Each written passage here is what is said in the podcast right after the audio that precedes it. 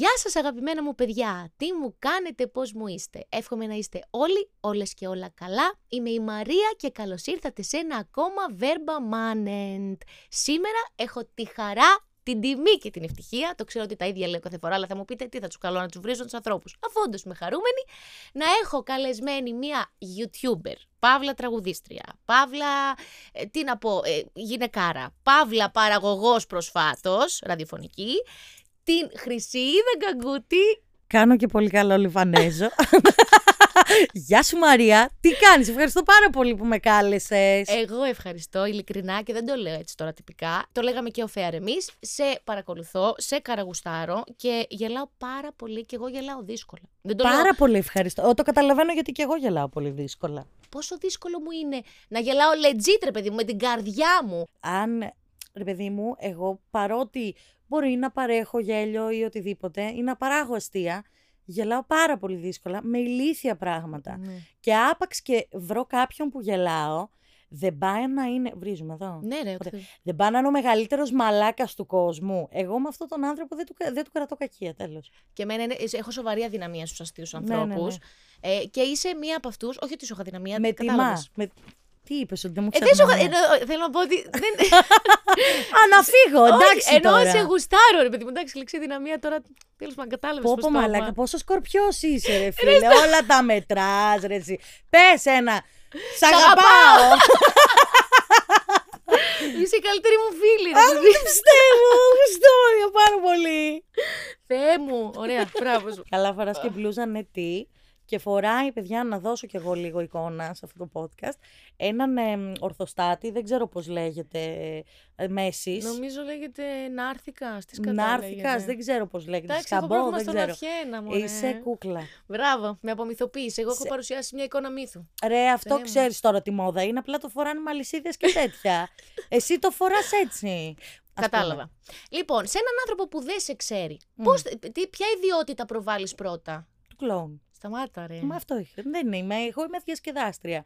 Δεν με ορίζω ε, καθόλου αλλιώς. Δεν ε, είμαι τραγουδίστρια, δεν είμαι ε, YouTuber, δεν είμαι ραδιοφωνική παραγωγός, είμαι διασκεδάστρια. Τώρα, το διασκεδαστής μπορεί να χωρέσει παντού. Δηλαδή, εγώ physically δεν χωράω παντού. Αλλά αυτό που έχω να δώσω χωράει παντού. Και δεν θέλω να ορίζομαι με κάτι άλλο πέραν από το διασκεδάστρια. ε, διασκεδαστής, έλεγε ο Γιώργος Μαρίνος. Σαν, να- σαν να μην τον χωρούσε ούτε, ούτε το ηθοποιός, ούτε το τραγουδιστής. Ναι. Ότι εμένα η δουλειά μου, ας πούμε, είναι να διασκεδάζω τον κόσμο και Ο είναι Γιώργος πολύ μεγάλη Μαρίνος ευθύνη. Δεν είναι αυτός που έλεγε το κάνε μου λιγάκι μου. Νομίζω. Ωραία, εγώ είμαι όντως. Όχι μόνο αυτά, έχει πει κι Έβγαλε- άλλα Μια τραγούδια. επιτυχίτσα έβγαλε για χαρά. Οπότε καταλαβαίνω αυτό που λες. Βέβαια είναι πολύ μεγάλη η ευθύνη τρόπον τεινά. Θέλω να πω ότι όχι σε επιλέξει, ρε παιδί μου, αλλά ναι, είναι. Πώς να σου πω, αν έλεγες YouTuber Φερρυπίν, μπορεί να μίκραινε όλο αυτό. Ναι. Ενώ εσύ ευρέως αποφασίζεις να προσφέρεις τη χρυσή είδα στο κοινό. ας Υπάρχει πούμε. μεγάλο εύρος πραγμάτων που μου αρέσει να κάνω. Δεν λέω καν το ρήμα μπορώ. Δεν με αφορά αν μπορώ. Πολλοί άνθρωποι μπορούν και άλλοι τα καταφέρνουν. Μου αρέσει να κάνω πολλά πράγματα και θα κάνω πολλά πράγματα. Είναι μεγάλη ευθύνη του διασκεδαστή ως προς το γεγονός ότι οφείλω να είμαι ευδιάθετη, χαρούμενη και να παράγω καλά αστεία όπου σταθώ, όπου βρεθώ, ακόμη και αν πίνω απλά τον καφέ μου και έρθει ένας φίλος ε, του καναλιού να με δει και να πει «Χρυσίδα, πάρα πολύ σε, σε αγαπώ, δεν, δεν μπορώ να είμαι μία άλλη». Ναι. Δεν είμαι μία άλλη. Ή έτσι, ακριβώς όπως πιέζω τον εαυτό μου να παράγει χιούμορ, ακόμη και στις δύσκολες στιγμές με φίλους μου, το ίδιο πράγμα κάνω και έξω. Οπότε δεν αντιλαμβάνομαι αυτή την ευθύνη. Ευθύνη αισθάνομαι όμως όταν εμ, θα πω ότι είμαι τραγουδίστρια. Και θα έρθεις εσύ σε live μου και θα ακούσεις medley Michael Jackson με πέπιτσες με λίγα. Θα πεις κάτσε ρε φίλε. Έχουμε ακούσει, έχουμε ακούσει να πούμε τη Μαρίζα Ρίζου. Τώρα αυτή τι μας λέει. Εκεί δεν θέλω να έχω ευθύνη. Εκεί είμαι διασκεδάστρια. Άμα θες, έρχεσαι. Άμα δεν θες, μην έρχεσαι. Φίλε, να σου πω κάτι. Όλο αυτό όμως το φέρεις γενικά. Δεν πιστεύω ότι θα πάει κανείς, θα δει ότι επιλέγω να κλείσω εισιτήριο στη Χρυσίδα και θα πάω να ακούσω χάρτον το φεγγαράκι ατόφιο. Καλά. Μπορεί να το ακούσω σε συνδυασμό με. Ναι, μπορεί Κατάλαβε. να το ακούς, Με παίζει, πάρε τηλέφωνο τον ισχύει. κερατά. Φερρυπίν. Αλλά ναι, Φερρυπίν ισχύει πάρα πολύ αυτό Ωραίο που λες αυτό. και πολύ ωραία ιδέα για medley την είχα για τα τελευταία live. Παρ' όλα αυτά, θέλω να πω ότι δεν θα περιμένεις να ακούσεις φωνή. Το γεγονός ότι έχω μια κάποια φωνή η οποία μπορεί να υποστηρίξει, όταν ο άλλος έρχεται προειδεασμένος να ακούσει κάτι, «Μμ, οκ, κάποιοι έρχονται και λένε καλά δεν θα κάνεις stand-up, εμείς γι' αυτό ήρθαμε να πούμε. Αλήθεια. Ναι, δεν ξέρουνε. Μετά Και από μετά- τρία χρόνια. Ναι, βρε. Μετά από τρία χρόνια. Και μετά που τραγουδάμε. Καλά, φωνάρα είσαι. Αλλά αν συστηνόμουν σαν τραγουδίστρια, εντάξει, καλή είναι κι αυτή, δεν λέω. Κατάλαβες οπότε προτιμώ να ακούω το φωνάρα. Λες ότι θα ήταν πιο αυστηρή, ότι τώρα εσύ το έχεις ε, αφήσει. Βέβαια, Καλά, ναι. ισχύει αυτό που λες Ναι, βασικά. ναι. Οπότε αποποιούμε αυτή την ευθύνη. Αυτό όμως που μπορείς να διαλέξεις πώς εκφράζεσαι καλύτερα, ποιος σε γεμίζει. Α πούμε, αν έπρεπε κάποιος να σου πει, διάλεξε, σε παρακαλώ. Άστα σε παρακαλώ, βασικά. Διάλεξε. Σε, παρα- σε παρακαλώ, διάλεξε. Σε πιέζω. Όχι, δεν θα διάλεγα τίποτα. Δεν με γεμίζει τίποτα καθε αυτό. Με γεμίζει η επαφή με τον κόσμο. Δεν με γεμίζει να τραγουδάω, δεν είμαι τραγουδίστρια, δεν με γεμίζει να φτιάχνω μουσική, παρότι τραγουδάω από τα 14 μου επαγγελματικά. Με γεμίζει να, να έχω κόσμο εκείνη την ώρα ευδιάθετο και να ανταλλάζουμε ενέργεια. Δεν με γεμίζει το YouTube, στα αρχίδια μου, χαίστηκα, δεν μου αρέσει καν να μιλάω απλά σε μια κάμερα. Μου αρέσει να μιλάω με την κολλητή μου στην κάμερα, να λέμε μαλακίες και αυτό να περνάτε στον κόσμο. Δεν μου αρέσει το ραδιόφωνο, σαρα... εντάξει, μου αρέσει λίγο το ραδιόφωνο για μαλακίες, επειδή είναι καινούριο κοσκινάκι μου και πού να σε κρεμάσω, αλλά θα φτάσει και η ώρα που θα βαριέμαι. Δεν μου αρέσει καθε αυτό το ραδιόφωνο, μου αρέσει που υπάρχει και άλλο ένα μέσο να κάνει τη φωνή μου πιο μεταλλική και να μοιραζόμαστε αστεία και μουσικές. Αυτά μου αρεσουν Μμμ. Η, το, η, η επαφή με τον κόσμο και αν μπορέσω να το θέσω το interaction. Τίποτα καθε αυτό. Αλλά αυτά τα μέσα, δηλαδή το YouTubing, το, το τραγούδι και όλα αυτά, με βοηθάνε να έρθω στην επαφή που θέλω με τον κόσμο. Πριν τρία χρόνια που ξεκίνησες, το κόνσεπτ ποιο ήταν; Τύπου αυτό που είπες, ανοίγω την κάμερα και αντί να πίνω καφέ με την Ειρήνη, η Ειρήνη παρεμπιπτόντως είναι η συνεργάτης. Η Ειρήνη δασκάλου, φωτογράφος και βιντεογράφος μου και κολλητή μου και κάνει και αυτή πολύ καλό Λιβανέζο. Ε, και την απολύει σχεδόν σε κάθε βίντεο. ναι, ε, την απολύω πάντα, αλλά δυστυχώς δεν μπορώ χωρίς το κορίτσι μου το καλό. Τι με ρώτησες; Λέω λοιπόν ότι αντί να πας, ναι, αντί να πας για καφέ απλώς, Μμ. είπατε, αποφασίσατε, λες, δεν να κάνουμε και ένα YouTube γιατί γελάρω. Σου λέγανε σε γαμάτι, σε αστεία, ρε χρυσιδάρα, από εδώ, από εκεί και λες, δεν το κάνω. Έτσι έγινε. Όχι. Είναι πολύ πιο sad. το πώς Sad. έγινε. Ναι, ε, το έχω ξαναπεί, θα το πω, ε, να μην το, για να μην βα- βαρύνουμε το Όχι να το κλίμα. βάλει ό,τι θες να πεις. Όχι να το βαρύνουμε. Πώς θα Θέλω, κάνω παιδί νούμερα, μου. κορίτσι μου; το έχω πει. Αν δεν το έλεγα, θα στο βάρυνα εδώ πέρα να κάνεις νούμερα. Δεν, δεν έχω θέμα. Λοιπόν, εγώ το, το YouTube το αποφασίσαμε με την Ειρήνη να το ξεκινήσουμε. Είχαμε κάνει μια προσπάθεια το 18 να το ξεκινήσουμε. Δύο-τρία Morning βίντεο. routine. Από τότε με βλέπεις. Όχι, σε, τα έχω, σε έχω δει σε όλες σου τις συνεντεύξεις σου. Α, ναι, ναι, ναι. Μου Αχ, έλεγες σ' σε 100.000 αγαπώ. θα τα ανεβάσεις. Σ' αγαπώ, ναι, ναι, Mm. θα τα ανεβάσω, όντως. Τίποτα, είχαμε κάνει αυτό, βαρεθήκαμε στα δύο-τρία βιντεάκια. Δεν... Ενώ είχε ανταπόκριση. Δηλαδή, είχαμε πάει 600 συνδρομητές με δύο-τρία βίντεο. Mm. Έτσι. Που είναι δύσκολο να, να ανέβεις συνδρομητές.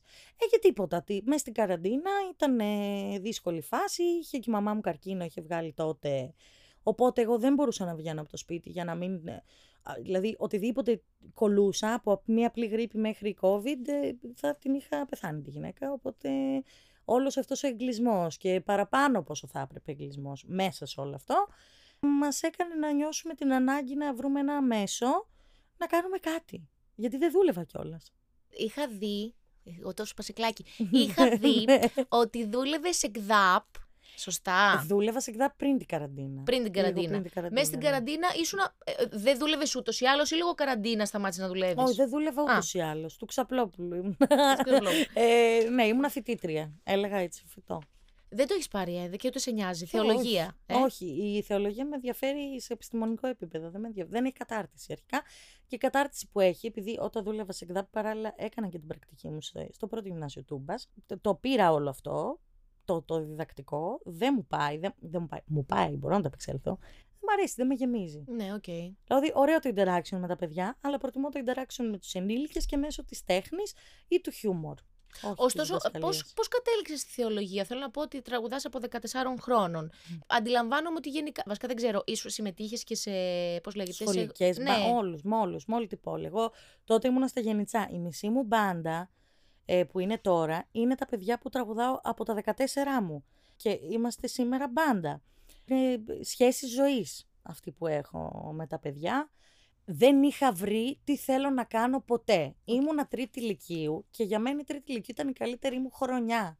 Δηλαδή δεν διάβαζα ποτέ, δεν πήγαινα φροντιστήριο, τίποτα, τίποτα, τίποτα. Τέλος πάντων, αποφασίζω να διαβάσω μια εβδομάδα στις Πανελλήνιες. ναι, Την, ημέρα Α, των- σκοτώθηκες. την εβδομάδα των Πανελληνίων. Φλέγραψα όμως, 12.000 μόρια. Εντάξει, τι είσαι σπίρτο. Μπορεί, δεν ξέρω πώς Είσαι. ήταν η φάση. Έγραψα και λέω, εντάξει, ξέρεις τι. Τι να κάνω, δεν ξέρω. Μ' αρέσει να μιλάω και οι άλλοι να μ' ακούνε. Τι θέλω, τι να γίνω, καθηγήτρια. Και έτσι έβαλα, επειδή εντάξει δεν μου αρέσει και το καθηγητή λήξη όλα, έβαλα φιλολογία, που εντάξει ευτυχώς δεν πέρασα, για, για λίγο δεν πέρασα στο Ρεθύμνου, γιατί σήμερα λογικά θα ήμουν με λεξοτανίλ, με τόσο διάβασμα που έχει, και θεολογία. Αυτά τα δήλωσα 10 σχολές πανομοιότυπες. Το μηχανογραφικό μου ήταν το πιο φτωχό μηχανογραφικό που έχει δώσει παιδί, έχει παραδώσει παιδί στο σχολείο ή στο Υπουργείο Παιδείας, εν πάση περιπτώσει. Και πέρασα θεολογία Θεσσαλονίκης. Λέω δεν γάμια, τα απειθήτα είναι, γουστάρω το υπερφυσικό, μου αρέσει. Θα πάω. Και μ' άρεσε όντως, πράγματι. Βαριόμουν πάρα πολύ να πάω σχολή, αλλά τα διάβαζα. Δηλαδή έχω περάσει 45 μαθήματα. Καλά, φαίνεται και από τον τρόπο που μιλάς και πολλές φορές αναφέρεσαι καταρχάς. Φαίνεται ότι ε, όντως τα διάβαζες και δεν έκανες μαλακίες. Έτσι ήμουν από παιδί. Πρώτο βιβλίο που διάβασα ήταν βίβλος. Χωρίς να οι γονείς μου να είναι θρησκόληπτοι οτιδήποτε. Δηλαδή στα 13 μου 12 εκεί που άρχισα να ψάχνω με θρησκεολογικά. Πήγαινα μόνο με εκκλησία, άρχισα να βάζω τα ήθη και τα έθιμα μέσα. Μια δοκιμή, έμπρακτη δοκιμή, αλλά να, ο βίος μου να είναι ακριβώς όπως το δόγμα, για να το νιώσω, να το βιώσω. Μ' άρεσε πάντα το υπερφυσικό και η μαμά μου ήταν τέτοιος άνθρωπος που της άρεσε το υπερφυσικό, οπότε ήθελα να έρθω σε επαφή με όλα. Σου λέω, σηκωνόμουν 7 η ώρα το πρωί, έκτη δημοτικού και πήγαινα εκκλησία. Μόνη μου. Μαμά μου δεν με είχε ξυπνήσει ακόμα. Ναι, γιατί ήθελα να δω τι είναι αυτό. Και διάβαζα τη βίβλο εγώ. Διάβαζα δύο βιβλία. Βίβλο και την εγκυκλοπαίδεια της ιατρικής του 21ου αιώνα. Είχε ενδιαφέρουσε εικόνες. Το καταλαβαίνω. και τα δύο βιβλία. Άκου να δεις. Ναι. Κοίτα, και εγώ.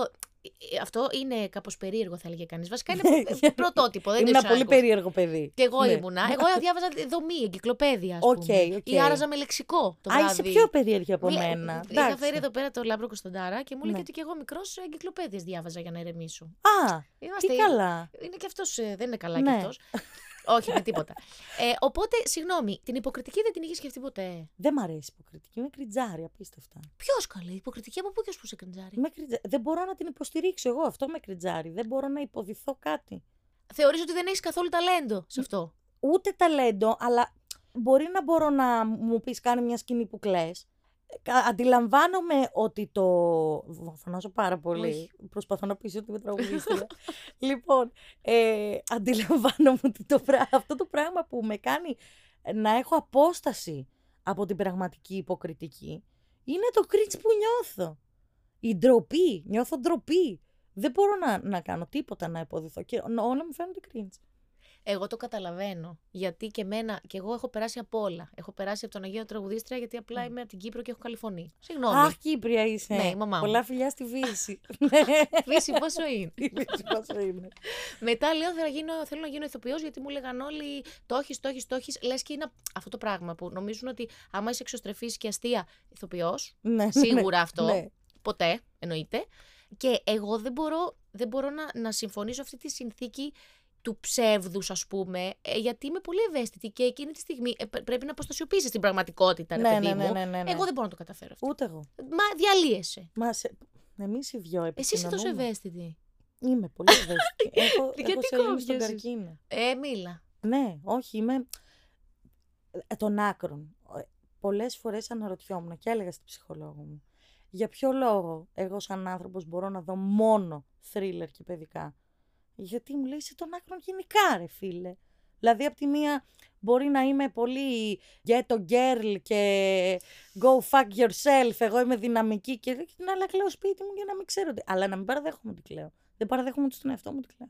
Όχι, εγώ το παραδέχομαι. Ναι. Αλλά καταλαβαίνω απόλυτα. Είμαι και, εγώ, και εμένα οι άνθρωποι, ας πούμε, που δεν σε γνωρίζουν βαθιά, αντιλαμβάνομαι, δεν ξέρουν το ότι είσαι βούτυρο εσωτερικά. Όχι, δεν ξέρω. δεν τι θέλεις είναι. όμως. Όχι, όχι. Ούτε εγώ κι εγώ. Δεν το φοβάμαι, δεν το ντρέπομαι. Δεν το πιστεύω. Κατάλαβες; Α, όχι, ναι, κατάλαβα. Δεν ταυτίζομαι. Είμαι ευαίσθητη, δηλαδή θα γνωστοποιήσω σε κάποιον ότι εμένα αυτό με πόνεσε. Αλλά εγώ δεν το θεωρώ ευαισθησία αυτό.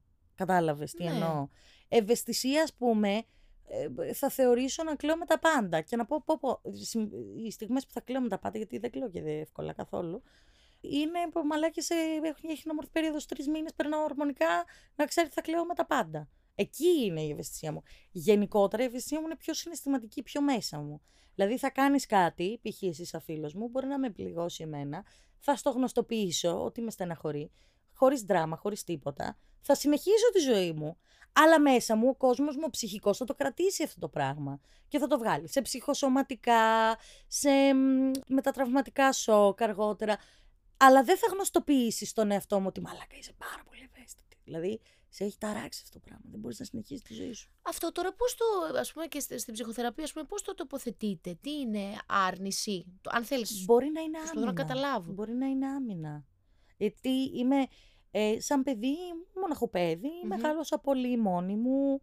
Πολλά πράγματα. Δεν έκανα και πολλές δραστηριότητες, να σου πω την αλήθεια. Φίλους Οπότε... όμως είχες πάντα. Είχα πάντα φίλους. Είχα. Απλά διάλεγα με έναν τρόπο κάπως τη μοναξιά. Και τα, τα συζητούσα πάρα πολύ με τον εαυτό μου. Και ακόμα τα συζητάω με τον εαυτό μου. Δηλαδή, δεν είμαι ο άνθρωπο. Σπάνια πάρα πολύ θα ζητήσω συμβουλή από φίλο μου. Πολύ σπάνια. Μπορεί να πω ότι συνέβη αυτό, το και το. Καλή συνέχεια. Δεν με ενδιαφέρει η γνώμη σου. Αν δεν σε ενδιαφέρει. Με ενδιαφέρει να την πεις. Δεν με ενδιαφέρει η γνώμη σου ως συμβουλή. Να σου πω τι να κάνω, Μαρία; Χριστέ μου, τι να κάνω; Γιατί το έχω σκεφτεί ήδη δέκα φορές μέχρι να το πω.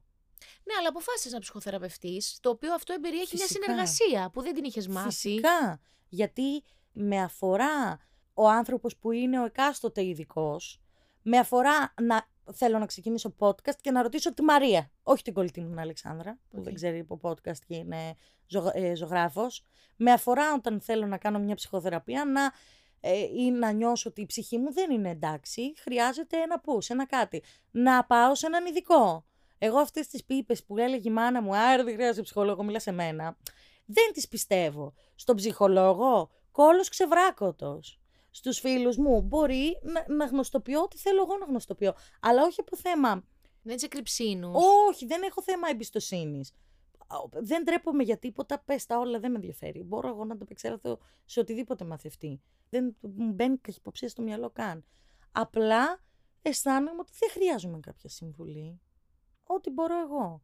Και αν νιώσω ότι έφτασα στα μη περαιτέρω, προφανώς θα συζητήσω με τον ψυχολόγο μου. Γιατί ο καθένας κάνει τις δικές του προβολές, Ρε Μαρία. Και αν ήμουν άνθρωπος που άκουγε τόσο πολύ, είχε ανάγκη να ακούσει για την ακρίβεια. Γιατί εντάξει, υπάρχουν και στιγμές που έρχομαι στα περαιτέρω και λέω: Παιδιά, έγινε αυτό και αυτό, ποια είναι η δική σας γνώμη; Και φυσικά με αφορά η γνώμη των φίλων μου, γιατί δεν θα ήταν φίλοι μου, ναι. αν δεν τους είχα εμπιστοσύνη. Αλλά γενικά. Φοβάμαι... Έχει υπάρξει πολύ μόνη σου δηλαδή και αυτό ναι. Ε, φαίνεται έχω σε όλες τι εκφάνσει. μόνο μου στο να μου έχω πάρα πολύ εμπιστοσύνη σε θέματα που αφορούν εμένα. Σου έχεις εμπιστοσύνη και στα θέματα της της ε, δουλειάς σου. Α πούμε, όταν αποφασίζεις να κάνεις κάτι, είσαι σίγουρη γιατί το έχεις σκεφτεί 100 φορές και ξέρω αυτό το βίντεο είμαι σίγουρη ότι θα ανέβει. Αυτό το live, ξέρω εγώ, είμαι σίγουρη ότι. Θέλω να πω ότι επειδή το σκέφτεσαι πάρα πολύ, δεν αμφιβάλλεις, δεν αγχώνεσαι. Αμφιβάλλω και αγχώνομαι. Και πάντα επειδή λειτουργώ συνεργατικά με τους φίλους μου, επειδή συνεργάζομαι επαγγελματικά με τους φίλους μου, πάντα θα είμαι σίγουρη για κάτι. Αλλά πάντα θα ακούσω και αν μου αρέσει κάτι και το νιώσω, θα το εντάξω μέσα. Παρότι ξέρω ότι άμεσα εγώ εκτίθεμαι. Δηλαδή, αν η Ειρήνη μου πει, έλα να κάνουμε ένα βίντεο. Πώς... Η Ειρήνη θέλει να με κάνει podcast του. Της λέω, έχεις ξεφύγει. Τελείως. Δεν μπορώ τώρα να κάθομαι σε ένα μικρόφωνο για να λέω για τα ερωτικά του κόσμου σε σοβαρό επίπεδο. Ενώ να τα συζητάω σε σοβαρό. Γιατί είναι τόσο διαφορετική μία συνθήκη από την άλλη που είναι επίφοβο πραγματικά και καταχρηστικό να κάθεσαι σε ένα μικρόφωνο και να διαχειρίζεσαι εσύ τα ερωτικά των άλλων ανθρώπων σε σοβαρό και συμβουλευτικό επίπεδο. Και δεν θέλω να φτάσω. Εδώ το θεωρώ γελίο, το θεωρώ αστείο, ηλίθιο. Το θεωρώ ανώριμο ως προς το γεγονός ότι ε, από την ψυχοθεραπεία μου το μάθω αυτό, δεν ξύπνησα εγώ μια μέρα με τέτοιο. Στους φίλους σου δεν πρέπει να λες συμβουλές. Ακριβώς γιατί μπορεί να τους κάνεις κακό αν αγαπάς έναν άνθρωπο δεν τον συμβουλεύεις. Με τίποτα. Γιατί κάθε συνθήκη είναι τόσο διαφορετική, κάθε άνθρωπος και κάθε ψυχή είναι τόσο διαφορετικό, που ακόμη και αν νιώθεις ότι ξέρεις την αλήθεια, μπορείς να του κάνεις κακό. Γιατί μπορεί να μην είναι αυτό τελικά. Συγγνώμη, αλλά πώς δεν, δεν τοποθετείς εσύ, άμα σου ζητήσει, ας πούμε, ειρήνη. Τοποθετούμε σε, σε γενικό βαθμό όμως, ρε παιδί μου, αλλά πάντα υπάρχει η ατάκα γύρω από αυτό όπως το νιώθεις εσύ. Και αν το νιώθεις, να το κάνεις γιατί θέλει να σου δείξει κάτι αυτό στη ζωή σου. Όχι, άντρε με το μαλάκα δεν ακούω κουβέντα. Α πούμε που ήταν παλιά. Εγώ ήμουν παλιά. Εγώ έτσι, παλιά. Πάρα πολύ. Πάρα πολύ. Αυστηρή και ακόμα είμαι αυστηρή, μη σου λέω βλακίες, ναι. Αλλά πάντα, τώρα πλέον καταλαβαίνω αυτό που λες, ότι πρέπει να μπαίνεις λίγο στα παπούτσια του άλλου. Εγώ ήμουν σε φάση. Είναι καταφανώς λάθος, τελείωνε. Ακριβώς, ακριβώς. Έτσι ήμουνα κι εγώ. Πριν ξεκινήσω ψυχοθεραπεία, έτσι ήμουνα κι εγώ. Και όταν ήρθα σε επαφή με τη φράση της ψυχολόγου μου, Χρυσίδα, άμα αγαπάς τους φίλους σου, δεν πρέπει να τους συμβουλεύεις. Γιατί αυτό δεν δείχνει αγάπη. Αυτό δείχνει εγωισμό. Την ανάγκη να επιβάλλομαι και την ανάγκη να νιώθω εγώ με τον εαυτό μου σιγουριά ότι κοίτα ελέγχω. Κοίτα, εγώ είμαι η Σοφή Χελώνα. Με λέγανε Σοφή Χελώνα οι φίλοι μου και εγώ ε, φούσκωνα από περηφάνεια. Πόσο εγωισμό μπορεί να κρύβει μέσα αυτό το πράγμα. Πόσο έλεγχο, ελεγκτική συμπεριφορά, άθελά μου, γιατί όλοι οι άνθρωποι γινόμαστε χειριστικοί άθελά μας. Πόσο χειριστική συμπεριφορά μπορεί να είναι αυτό. Όταν το αντιλήφθηκα, εντάξει, μπορεί να μου πει μια φίλη μου, Α, σήμερα θέλω να κάνω παρτούζα. Να πας, κορτσάρα μου. Να πας. Γιατί το αισθάνεσαι αυτό; Το αισθάνεσαι, το θέλεις πραγματικά; Και γίνεται μια στοιχομηθεία που οδηγεί τον άλλον σε ένα συμπέρασμα με τον εαυτό του. Και λέω, το θέλω, το θέλω, θα δούμε. Ό,τι κρίνει εκείνη η στιγμή. Η μόνη βοήθεια που μπορείς να κάνεις στους φίλους σου είναι με ερωτήσεις να τους φέρεις στην πραγματική τους αλήθεια. Γιατί το κάνουν αυτό, γιατί το θέλουν αυτό; Ισχύει ότι το θέλουν. Και αφήστε τους άλλους να απαντήσουν μόνοι στον εαυτό τους. Είναι το πιο safe πράγμα. Να σε ρωτήσω, ε, επειδή έχεις χρόνια φίλους και συνεργάτες, πόσο δύσκολο είναι να συνεργάσεις με τους φίλους σου; Κοίτα. Γιατί είναι επαγγελματικά. Ναι. Παίζουν λεφτά, θέλω να πω. Ναι, είναι η αλήθεια. Μου αρέσει πάρα πολύ το ξεκάθαρο. Δηλαδή, άκου να σου πω, εγώ ξέρω ότι μπορεί να είμαι το πρόσωπο του live, να είμαι το πρόσωπο στα βίντεο. Να ξέρω ότι ε, χωρίς εμένα δεν γίνεται. Κάπως έτσι, ότι είμαι ο υπολογιστής αυτή τη στιγμή σε αυτό το στούντιο. Αλλά είσαι και εσύ και χωρίς εσένα πάλι δεν γίνεται. Τα χωρίζουμε όλα μισά-μισά. Εγώ ό,τι βγάζω το χωρίζω μισά-μισά με όλους. Ισόποσα όλα. Γιατί δημιουργείται και στον άλλον η ανάγκη να το πονέσει. Να το νιώσει δικό του και να το πονέσει. Γιατί είναι και δικό του. Βέβαια. Δεν είναι ε, ένας μέτοχος. Δεν θεωρώ ότι άμα ξεκινούσα μόνο μου το, το YouTube μπορεί να πήγαινε τέλεια, μπορεί να πήγαινε χάλια. Με νοιάζει όμως το ότι τώρα πάει καλά. Με νοιάζει το ότι εγώ θέλω να έχω την ειρήνη απέναντί μου. Θέλω να μιλάω με την ειρήνη. Θέλω να τα φτιάχνει η ειρήνη. Γιατί ας μην βλογίσουμε τα μουσια μας. το κορίτσι μου κάνει υπέροχη δουλειά. Υπέροχη, αλήθεια. Υπέροχη δουλειά. Δηλαδή στο editing είναι. Κορυφή. Για μένα κορυφή. Αλήθεια είναι. Και συντονίζεστε και, ας πούμε, επειδή και εμένα mm. μου μοντάρει η κολλητή μου τα podcast, ε, είμαστε και δύο τηλεορασάκες, εντάξει, είμαστε ναι, και κολλητές. Ναι, ναι, ναι, ναι. Ξέρει πριν το πεις τι θα πεις. Και ξέρει τι να σου πει για να πεις κάτι. Εγώ αυτό το πράγμα δεν το αλλάζω. Και άμα χρειάζεται να δώσω και παραπάνω, θα τα δώσω. Κατάλαβες; Και το βρακί. Θε και την έδρα μου. Πάει την έδρα μου. ε, με ενδιαφέρει να περνάω καλά που είμαι. Δεν με ενδιαφέρει να βγάζω λεφτά και γι' αυτό δεν βγάζω, εντάξει. Α, έγινε. ναι. Ε, και όσο περνάω καλά, θα μπορούσα να βγάζω πολλά χρήματα αυτή τη στιγμή. Και να μην κάνω τέσσερις δουλειές. Και να είμαι στο μουνί μου. Δεν με ενδιαφέρει. Πιο πολύ με αφορά να κάθομαι σαν το βέγκο να τρέχω και να δημιουργώ και να κάνω διάφορα πράγματα και να είναι με τους φίλους μου, με τους ανθρώπους μου και να το αγαπάμε όλοι και να τρέχουμε όλοι το ίδιο γι' αυτό και να το αισθανόμαστε δικό μας παρά να έλεγα καταχρηστικά ωραία τα φιλαράκια μου θα τα βάλω να κάνουν αυτά που κάνουν ναι, εντάξει ε, καλό θα είναι και μαζί θα συνεργαστούμε και εντάξει είναι υπαλληλοί μου Χριστέ μου με τίποτα. Πολύ δύσκολο. Με Άνθρωποι τίποτα. σαν εμάς τουλάχιστον που ε, Πώς σου πω, καταλαβαίνω ότι είναι και η οικογένειά σου επειδή ήσουν και μοναχοπέδι σε ένα ακόμα περισσότερο. Αν και ταυτίζομαι απόλυτα με το κομμάτι της φιλίας. Δηλαδή, τι να σου πω, την αδερφή μου και τις φίλες μου δεν τις ξεχωρίζω. Ναι, δεν το ναι. καταλαβαίνω. Ναι, ναι, ναι. Και είναι και πολύ σημαντικό το πώς. Για μένα είναι τεράστιο red flag, άσχετο τώρα, παρένθεση, ψηλοπαρένθεση, να σου πει ο άλλος: Δεν έχω φίλους, ας πούμε. Έχεις τελειώσει. Ναι, Έχεις φίλε. τελειώσει. Ναι, δεν φίλε. υπάρχεις πουθενά. Τι πάει να πει Εντάξει. δεν έχεις φίλους. Δεν είναι κανείς αρκετά καλός ή που ακούς γυναίκες. Με ζηλεύουν όλες. Δεν μπορώ να συνδεθώ με καμία. Όχι, όταν ακούω που γυναίκα με ζηλεύουν όλες, εγώ θέλω να της γράψω τα βόρ. Εγώ θέλω να είμαι αυτός ο άνθρωπος. δηλαδή πρέπει να είσαι πολύ βλαμμένος για να πιστεύεις ότι κάποιος σε ζηλεύει τόσο εσχρά. Τόσο εσχρά. Που να λες, αυτό είναι το πρόβλημα στην επαφή μας. Με ζηλεύει. Όχι να τον δεις με αγάπη και να πεις, Μαλάκα έχει πάρα πολλά κοινά ψυχικά. Δεν θέλω να συναναστρέφομαι μαζί του. Που είναι το πιο όριμο, έτσι. Και να σε ρωτήσω, αυτός ο χώρος είναι πάρα πολύ λαμπερός, είναι πολύ Τι είναι; πολύχρωμος; Ποιος; Εμείς νομίζουμε. Ο, Πού στο Pride είμαστε, ποιος χώρος είναι λαμπερός και πολύχρωμος; ο χώρος ε, του θεάματος. Εκεί, εκεί ανήκεις. Ναι. Α, ναι. Δεν μπορώ να συμφιλειωθώ από αυτό. Εκεί ανήκεις, ρε Ναι. παιδί μου. Πόσο δύσκολος είναι στην πραγματικότητα από θέμα ανταγωνισμού, από θέμα ματέωσης; Πόσες φορές έχεις πει, ας πούμε, κοίταξε το να το μαλάκα, ρε φίλε, για μια χορηγία ή για ένα βίντεο ή για μια ιδέα ή να έχει συνδεθεί με ανθρώπους και να αποσυνδεθείς. Πόσο εύκολο είναι στη διαχείριση, ειδικά που έχεις εσύ φίλους 100.000 χρόνια και γνωρίζεις νέους ανθρώπους; Μμμ. Κοίτα, Λέω, η σύγκριση πρέπει να είναι full ματαιωτική. γενικότερα, μ' αρέσει να δουλεύω σε αυτό το χώρο. Δεν μ' αρέσει να συμμετέχω σε αυτό το χώρο. Όπως καταλαβαίνεις, από το χώρο δεν διατηρώ πολλές φιλίες. Διατηρώ, δηλαδή, αν θα έπρεπε να πω ότι κάποιους τους θεωρώ φίλους μου, φίλους μου και είναι από το... από αυτή τη Δουλειά. δουλειά, θα έλεγα ότι είναι η ζωή, η ζωή Πρέ, η Κορίνα, η Κλέρη Δημοπούλου, ο Άλεξ Μάνος, ο Κουράκος ο Δημήτρης, σφιχτά σφιχτά και ο Βασίλης ο Φορτούνης που ούτως ή άλλως συνεργαζόμαστε με τον άνθρωπο καθημερινά. Σφιχτά σφιχτά αυτοί είναι οι πολύ στενοί φίλοι μου και η Αρετή και τη ΜΕ είναι επίσης πολύ στενοί φίλοι μου. Αλλά βλέπεις, δεν το ξέρεις και δεν θέλω να το ξ- Δεν το έχεις προβάλει. Δεν θα το προβάλλω Οκ. είναι άνθρωποι που έχω γνωρίσει πριν από όλα αυτά. Είναι άνθρωποι που γνώρισα στην αρχή μου και δεν με πλησίασαν, προέκυψε η σχέση. Και εν τέλει αυτή η σχέση ήταν όμορφη. Δεν είμαι ο άνθρωπος που θα πει να γλύψω λίγο μια κυρία παρουσιάστρια που μπορεί να έχω συναντήσει σε κάποιο event ή σε οτιδήποτε, γιατί θέλω να υπάρχει στη ζωή μου, θέλω να υπάρχει στο Instagram μου, θέλω όλο αυτό.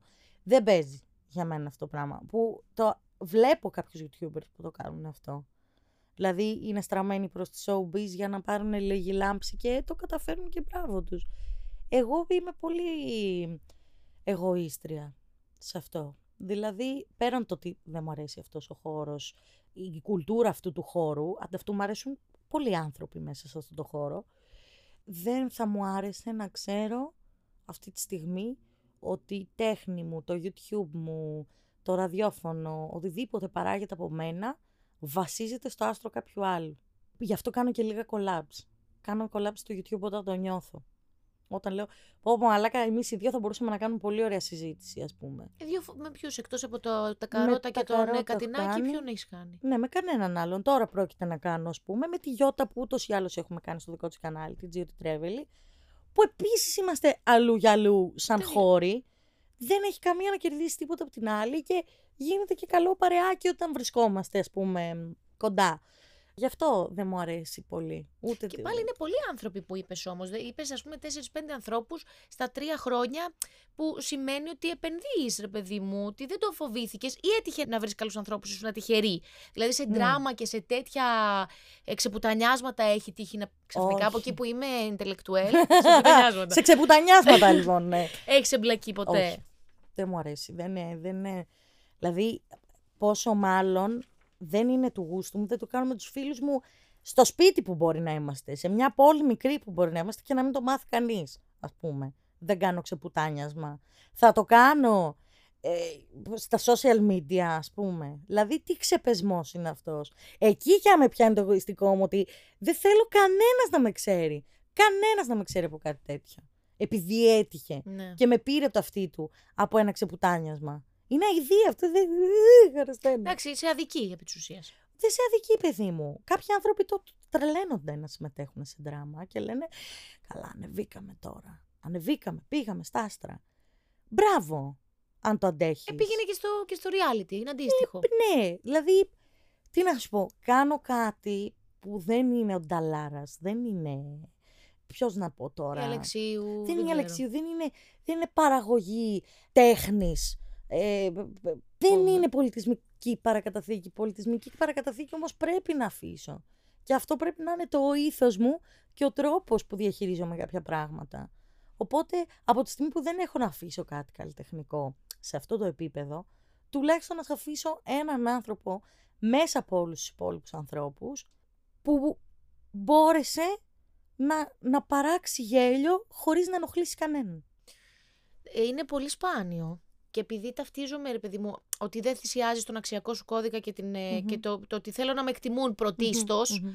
Ήθελα να σε ρωτήσω, τώρα είναι ξόφαλτσο αυτό βασικά. Πες το, πες, μ' αρέσουν τα Ναι, ξόφαλτσα. όχι.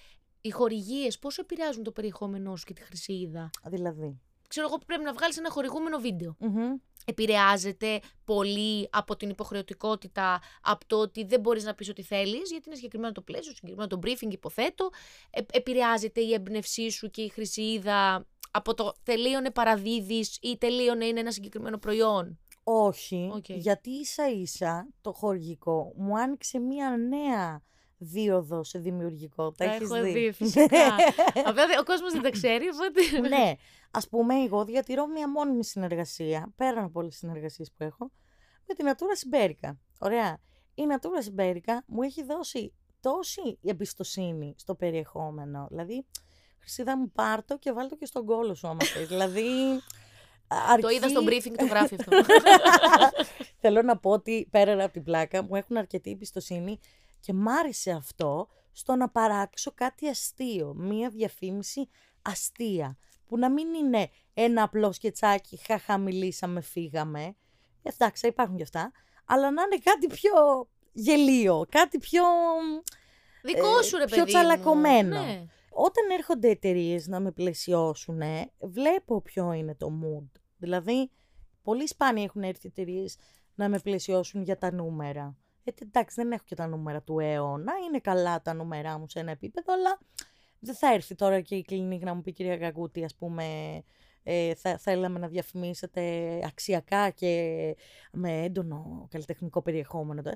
Ξέρουν που έρχονται Σωστά. έρχονται εταιρείες που ξέρουν ότι μπορώ να υποστηρίξω και θέλουν το αγοραστικό τους κοινό να είναι πιο νέα άτομα. Γιατί, εντάξει, μωρά δεν έχω, ούτε όμως μεγάλους έχω. Έχω 18 με 35. Αυτό είναι το target group. Και όταν οι εταιρείες πιο έτσι ανταποκρινόμενες σε τέτοιες ηλικίες θέλουν να διαφημίσουν το προϊόν τους, ξέρουν πού να το δώσουν Μμμ. για να γίνει ε, το brand awareness. και Οπότε το... δεν σε επηρεάζει, δεν νιώθεις να καταπιέζεσαι ότι ρε πούστη μου Όχι. τι πρέπει να κάνω σήμερα ή να στείλει το μυαλό σου υπέρ το δέον και εκτός βασικά του, του χαρακτήρα σου, όχι υπέρ το δέον. Όχι, όχι, ίσα ίσα. Μ' αρέσει. Λέω, κάθομαι με τους φίλους μου και λέω στην κολλητή μου Δημητρούλα αύριο δεν είναι σε χιονάτι. Οκ. Ναι. Ναι, οκ. Χαριπότε. Γαμό, ναι. Ε, Δημητρά, αύριο θα τη καπότα. Εντάξει. και το διασκεδάζουν και αυτοί. Και χαίρομαι πάρα πολύ. Δεν χρειάζεται να στύψω το μυαλό μου. Έχει τύχει βέβαια να στύψω το μυαλό μου σε ε, περιπτώσεις που είμαι πάρα πολύ κουρασμένη ή που έχω πάρα πολύ μεγάλο φόρτο. Αλλά εντάξει. Αλλά μ' αρέσουν. Και έχει τύχει να σε διαφημίσεις και πράγματα τα οποία δεν τα πιστεύεις; Όχι. Με τίποτα. Δεν έχει χρειαστεί. Με τίποτα. Δεν θα το κάνεις; Όχι. Δεν μπορώ. Όπως δεν μπορώ να υποκριθώ, δεν μπορώ και να δείξω κάτι το οποίο δεν το πιστεύω. Γιατί πρώτα απ' όλα σκέφτομαι εκείνη την έρμητη στιγμή που κάποιος μπορεί να το πάρει και να πει πω ρε Γαγκούτη, τι μαλάκιες είναι αυτές ας πούμε. Και νιώθω άσχημα στη σκέψη ότι μπορεί αυτό σε μία γωνιά της χώρας να συμβεί. Καλά, δεν μπορείς να είσαι και σίγουρη. Κάποιος θα το πει. Μπορεί εσύ να πιστεύεις Επειδή ένα μου, προϊόν. Κάποιος θα το πει. Με αφορά όμως να το πιστεύω. Πιο πολύ. Δηλαδή, άμα σου δώσω εγώ τώρα ένα κερί από μια εταιρεία που συνεργάζομαι, την οποία καρά πιστεύω ποιοτικά Ναι. και μ' αρέσει και τα έχω σπίτι μου καθημερινά χρόνια τώρα. Και μου πεις, τι πίπα είναι αυτή, θα σου πω, πω, πω, και Μαρία, δεν σ' άρεσε, εντάξει. Άμα όμως πω, πω, πω, Χριστέ μου, αυτή την πίπα πρέπει να της την προωθήσω. Και όντως είσαι μπροστά μου και πεις, τι πίπα είναι αυτή, ε, θα νιώσω άσχημα. Ναι, εντάξει, έχεις δίκιο, έχει διαφορά. Έχει μεγάλη διαφορά. Είδα στο ίντερνετ, Yes. yes. ψάχνοντας για τη Χρυσίδα Γκαγκούτη, μία συνέντευξη που είχε τίτλο στο missbloom.gr Το πιο ακομπλεξάριστο και το πιο αστείο κορίτσι του YouTube. Ναι. Το πιο αστείο το προσυπογράφω. Ναι. Το πιο ακομπλεξάριστο ισχύει όσο νομίζουμε ότι είσαι; Όχι. Δεν ξέρω. Δεν έχω πει εγώ κάπου. σε όχι, κάποιο- όχι. Ότι είμαι ποθε- ε, κομπλεξάριστη. ε, αυτό που φέρεις. Φαίνεσαι ακομπλεξάριστη. Α, όχι παιδιά, έχω πολλά κόμπλεξ. Απλά δεν, τα κόμπλεξ μου έχουν ε, ξεπεράσει το... Ε, Φυσικά έχω και στο εμφανισιακό κομμάτι. Όλοι κόμπλεξ, μας. Όλοι μας έχουμε. Ε, θέλω να πω ότι ίσως, επειδή τα κόμπλεξ μου είναι λίγο πιο βαθιά, πιο μ, Πυρηνικά. ψυχικού χαρακτήρα, πιο άλλης φύσεως, τα οποία κόμπλεξ λειτουργούν σαν άμυνες σε σημείο που ούτε εγώ δεν τις εντοπίζω. Δηλαδή δεν μπορώ να σου πω έχω κόμπλεξ με αυτό. Αλλά Όχι. μπορεί να δεις από μία κίνησή μου να με πιάνει στρες Και αυτό να χρειαστεί να το συζητήσω μετά στην ψυχοθεραπεία μου και να καταλήξω ότι για ποιο λόγο. Α, γιατί αυτό από μικρό παιδί νιώθω άσχημα. Προσφάτως στη ζωή μου αποκάλυψα στον εαυτό μου ότι φοβάμαι να φαίνομαι χαζή. Φοβάμαι το χαζί. Είναι η βαθύτερη ανασφάλεια των ανθρώπων. Μη φανώ χαζός σε μια κατάσταση. Ότι εμένα από το τελευταίο μου χωρισμό, αυτό που με πλήγωσε δεν ήταν ότι ο άνθρωπος έφυγε, ότι. Δεν σε θέλει πια. Χωρίσαμε, ναι. ότι, μπορεί, ότι μπορεί να μην ήθελε όσο ήμασταν μαζί. Και να φάνηκα χαζή. Στον εαυτό μου. Και σε εκείνον. Καταλαβαίνεις γιατί δεν είμαι κομπλεξάριστη. Έχω πολλά κόμπλεξ. Αλλά τα κόμπλεξ μου είναι τόσο εσωτερικά και τόσο άλλου τύπου από τα συνηθισμένα, που μπορεί να είναι και χειρότερα από τα συνηθισμένα, ναι, ναι, ναι. που έχω όλη την καλή διάθεση να τα πολεμήσω και να τα παλέψω. Τώρα, αν κάποιος με θεωρήσει ακομπλεξάριστη, με χαρακτηρίσει ακομπλεξάριστη, ισχύει για τα δικά του μάτια, γιατί μπορεί να βλέπει μια πλασάη κοπέλα να είναι χαρούμενη και ευδιάθετη με αυτό που είναι και χαχαχά, χοχοχό, ενώ λέει πω, μαλάκα, εγώ δεν νιώθω καλά με τον εαυτό μου, άρα είναι ακομπλεξάριστη. Ναι, σε αυτό το επίπεδο είμαι ακομπλεξάριστη. Για τα δικά του μάτια. Στα δικά μου μάτια είμαι πολύ κομπλεξαρισμένη. Ναι, όμως το πουλάς, δεν ξέρω αν το πουλάς, δεν ξέρω αν είναι η λέξη σωστή, αλλά κατάλαβες το προωθείς, το επικοινωνείς τέλος ναι. πάντων πιο σωστά. Σαν να μην. Δεν φαίνεται καθόλου και στην τελική, όταν αποφασίζεις να ανοίξεις την κάμερα. Ναι, γιατί δεν αφορά. Και... Θέλω να πω ότι ε, μπορεί να έχω κόμπλεξ, αλλά το κόμπλεξ το αν φανώ χαζί, εσένα πού σε αφορά. Όχι, όχι, και με, και με το plus size, ας πούμε. Που λες, έχω και, ναι. και, και, με την εμφάνισή μου έχω. Ναι. Όταν ανοίγουμε την κάμερα να βάλουμε να δούμε τη χρυσίδα, καλός ή κακός. Θέλουμε να δούμε την καλύτερη εκδοχή σου. Θα ναι. δούμε και την αλήθεια σου. Θα ναι, δούμε ναι, και την. Αλλά δεν θέλουμε να λες πω, πω ε, χάλια σήμερα ή έχω πάρει πέντε κιλά και δεν γουστάρω. Ο άνθρωπος θέλει να σε βάλει, η πλειονότητα τουλάχιστον, νομίζω, να, να λέει ότι δεν πειράζει που έχεις βάλει. Εσύ ναι. αυτό το έχεις καταφέρει. Ναι, ναι, ναι. Να, αυτό το νιώθω. Εσύ είσαι καύλα, ρε φίλε. Όταν... Ευχαριστώ. Αλήθεια στο λέω. ε, θέλω να πω ότι δεν συμβαίνει συχνά ε, γυναίκες πρώτον να κάνουν χιούμορ με αυτό. Να μην είσαι που δεν έχω κάτι με τη γυναίκα, να είναι γερή, δανάει μπάρκα. Είναι όλοι χαρούμενα και η ζωή είναι ωραία και ο ήλιος είναι ναι, φωτεινός. και θετικότητα. Δεν μπορώ. Ναι. Εγώ, η Μαρία. Ναι, ναι, ναι. Τώρα ο καθένας του γουστάρει. Εσύ δεν είσαι τοξικά θετική, ούτε λες όλα είναι τέλεια και λες. Ε, ζω τη ζωή μου κανονικά. Αν αδυνατήσω, αδυνάτησα. Αν δεν αδυνατήσω, δεν αδυνάτησα. Πηδιέμαι γιατί ε, όλοι μας πηδιόμαστε ναι, ανεξάρτητα από το size. Έχω πρώην, έχω νυν. Τα κανονι... Αυτό είναι κανονικό στο δικό μου το μυαλό. Ξέρεις λοιπόν τι λες τόση ώρα. Άρα δεν μιλάμε για κομπλεξάριστο άτομο, μιλάμε για ψύχρεμο άτομο. Κατάλαβες, είναι ψυχραιμία. Σε αυτό το πράγμα με διέπει μια ψυχραιμία, είναι η αλήθεια. Γιατί, Γιατί ποτέ δεν ήμουν αδύνατη. Δηλαδή δεν είναι ότι γεννήθηκα ένα αδύνατο παιδάκι και κλήθηκα στη ζωή μου να αντιμετωπίσω μια αλλαγή μεγαλώνοντας και να προσαρμοστώ στα πλαίσια μιας πλασάης κοπέλας που δεν μπορεί να χάσει τα κιλά. Εγώ γεννήθηκα χοντρή, κυριολεκτικά. Βασικά παίζει η τελευταία φορά που ήμουν σε πιο φυσιολογικά κιλά να ήταν όντως όταν βγήκα 3,5 κιλά και όχι 5, ας πούμε. Σαν τα χοντρά τα κινεζάκια. ε, ήταν τελευταία φορά που ήμουν σε κανονικά κιλά. Και γεννήθηκα χοντρή και μου είπανε, κούκλα μου, 7 χρονών πια. Έχεις υπέρμετρο θηροειδή, αρρύθμιστο εντελώς. Θα υποφέρεις, παλεύουμε με χαπάκια. Γαμό. Οπότε εγώ αυτό τίποτα. Πήρε μονιμότητα. Δεν υπάρχει. Για λα λα λα λα. Είναι σαν να σου λες: Έχεις κομμένο πόδι, φίλε. Δεν ξαφτρώνει. Τέλος. Άμα θες, βάλε πρόσθετο. Και λέει: Εντάξει, κανονικά ζω τη ζωή μου και χωρίς να είμαι αρτιμελής, ας πούμε. Εντός εισαγωγικών αρτιμελής, φυσικά. Οπότε έζησα με αυτό. Το βίωσα.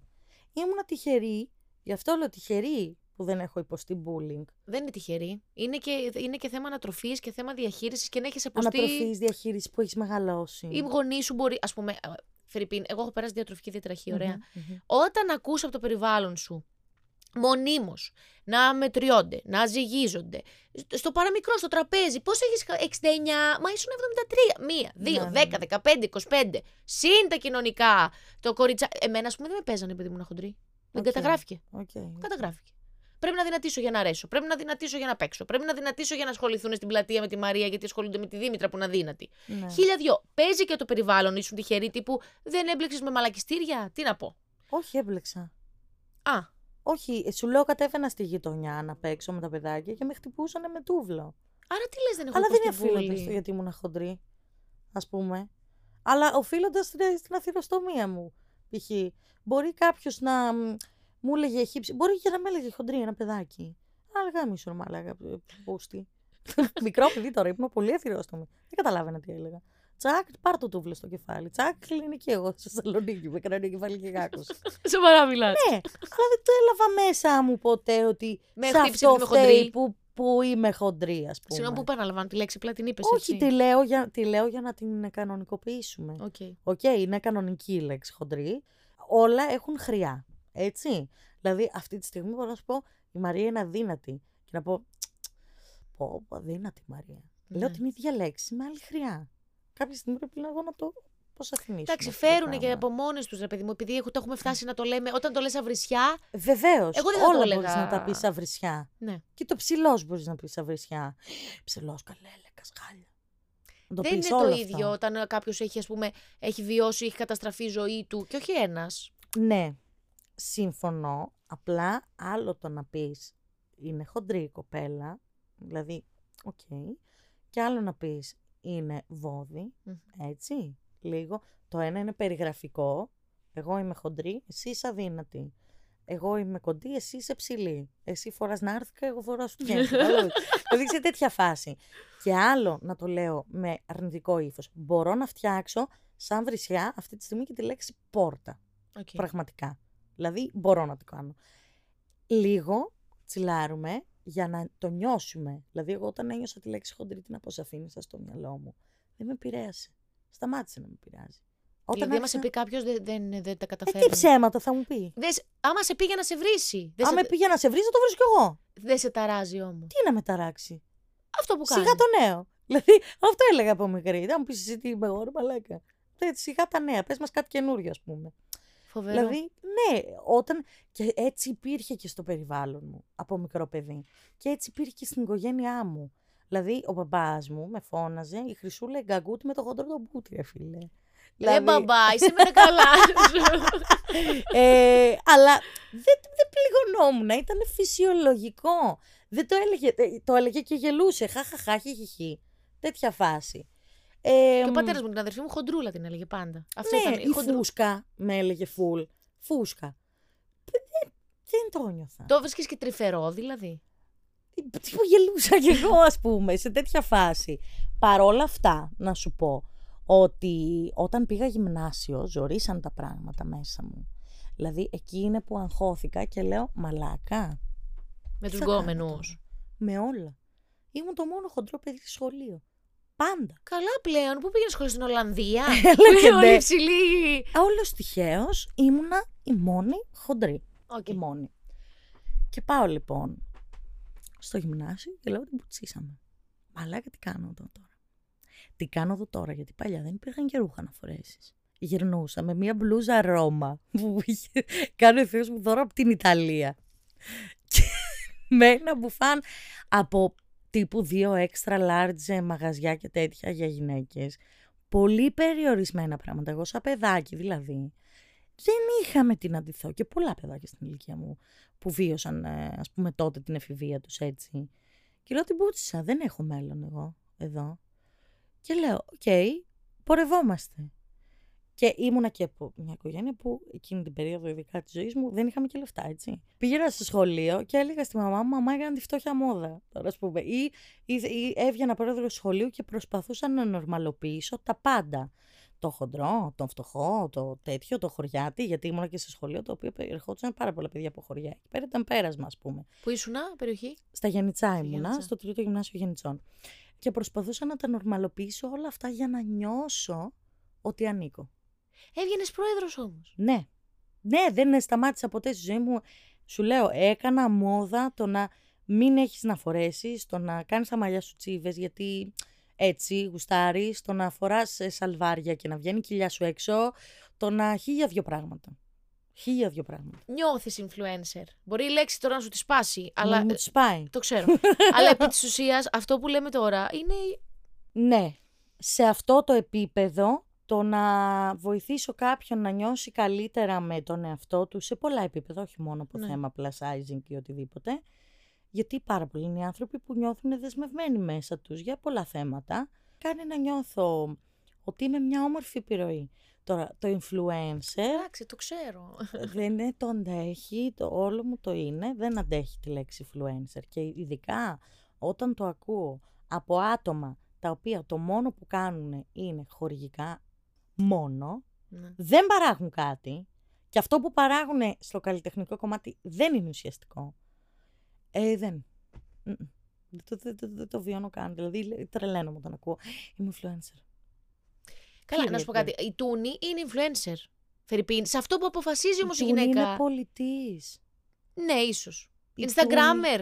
Είναι η πιο Τούνη σου- είναι Instagrammer. OK. Είναι πολιτής. Είναι επιχειρηματίας. Είναι ε, ένα μοντέλο μητρότητας της νέας γενιάς. Οκ. Μμ. Τσι- τσι- τσι. Δηλαδή, στη λέξη influencer είναι ο Γκάντι. Ναι. Κατάλαβες; βέβαια. είναι ο Χριστός.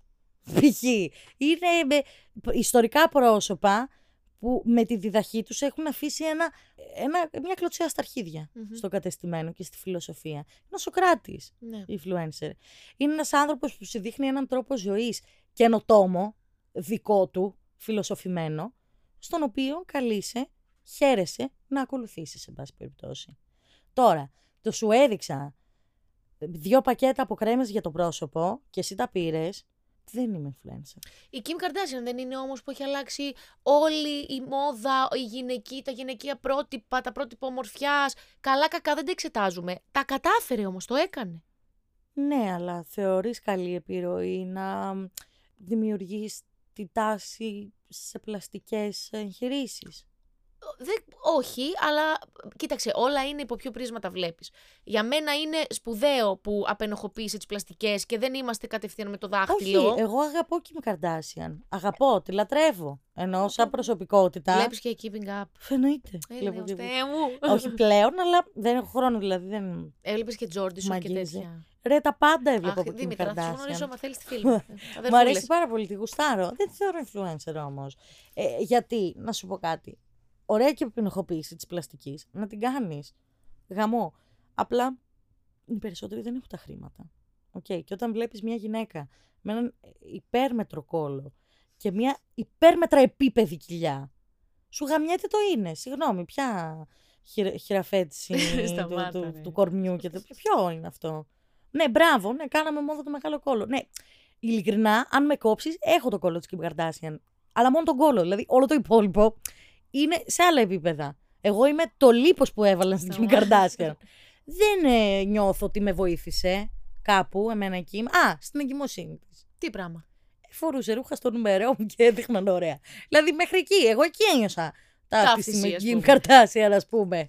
Μέχρι εκεί. Κουκλάρα, μουνάρα, επιχειρηματίας, φοβερή, μαρκετίστρια, εξαιρετική, μπράβο. Παίζει με τα social media, παίζει με, με την κοινή λογική και τη συνείδηση για τα πάντα όλα. Δεν influencer. Πώς να το κάνουμε.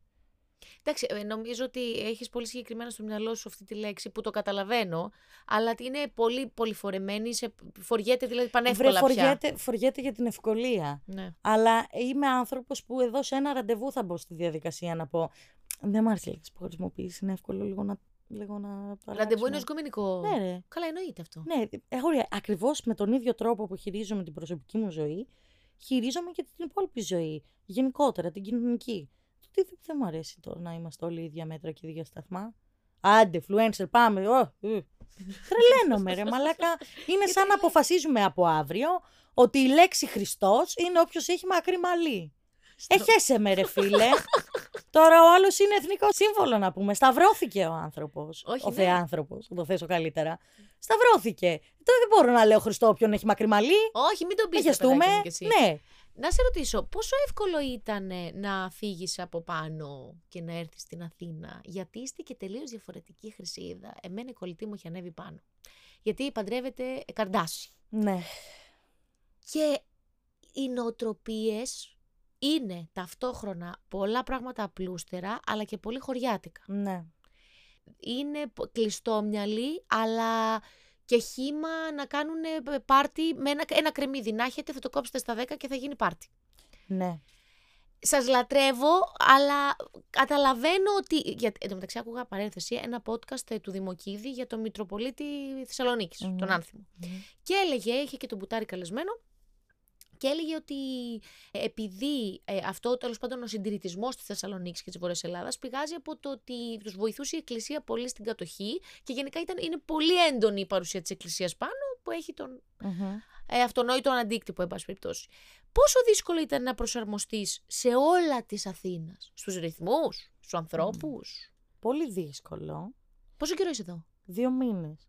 Α, να προσαρμο... προσαρμόζεσαι, λοιπόν. Κοίτα, δουλεύω παράλληλα στην Αθήνα δύο χρόνια τώρα. Δηλαδή, ανά δύο εβδομάδες ήμουν εδώ. Έμενα μια εβδομάδα, έφευγα. Κάπως την έχω ζήσει στην Αθήνα. Εντάξει, ε, δεν, η η προσαρμογή στις αποστάσεις δεν γίνεται ούτε με τους Αθηναίους. Δηλαδή, ούτε οι Αθηναίοι έχουν προσαρμοστεί στις αποστάσεις, στο πόσο δύσκολο είναι το, η κίνηση, το να πας στη δουλειά σου. Το 1002 αυτό δεν το, το έχω, έχω συμφιλειωθεί με το γεγονός ότι δεν συνηθίζεται.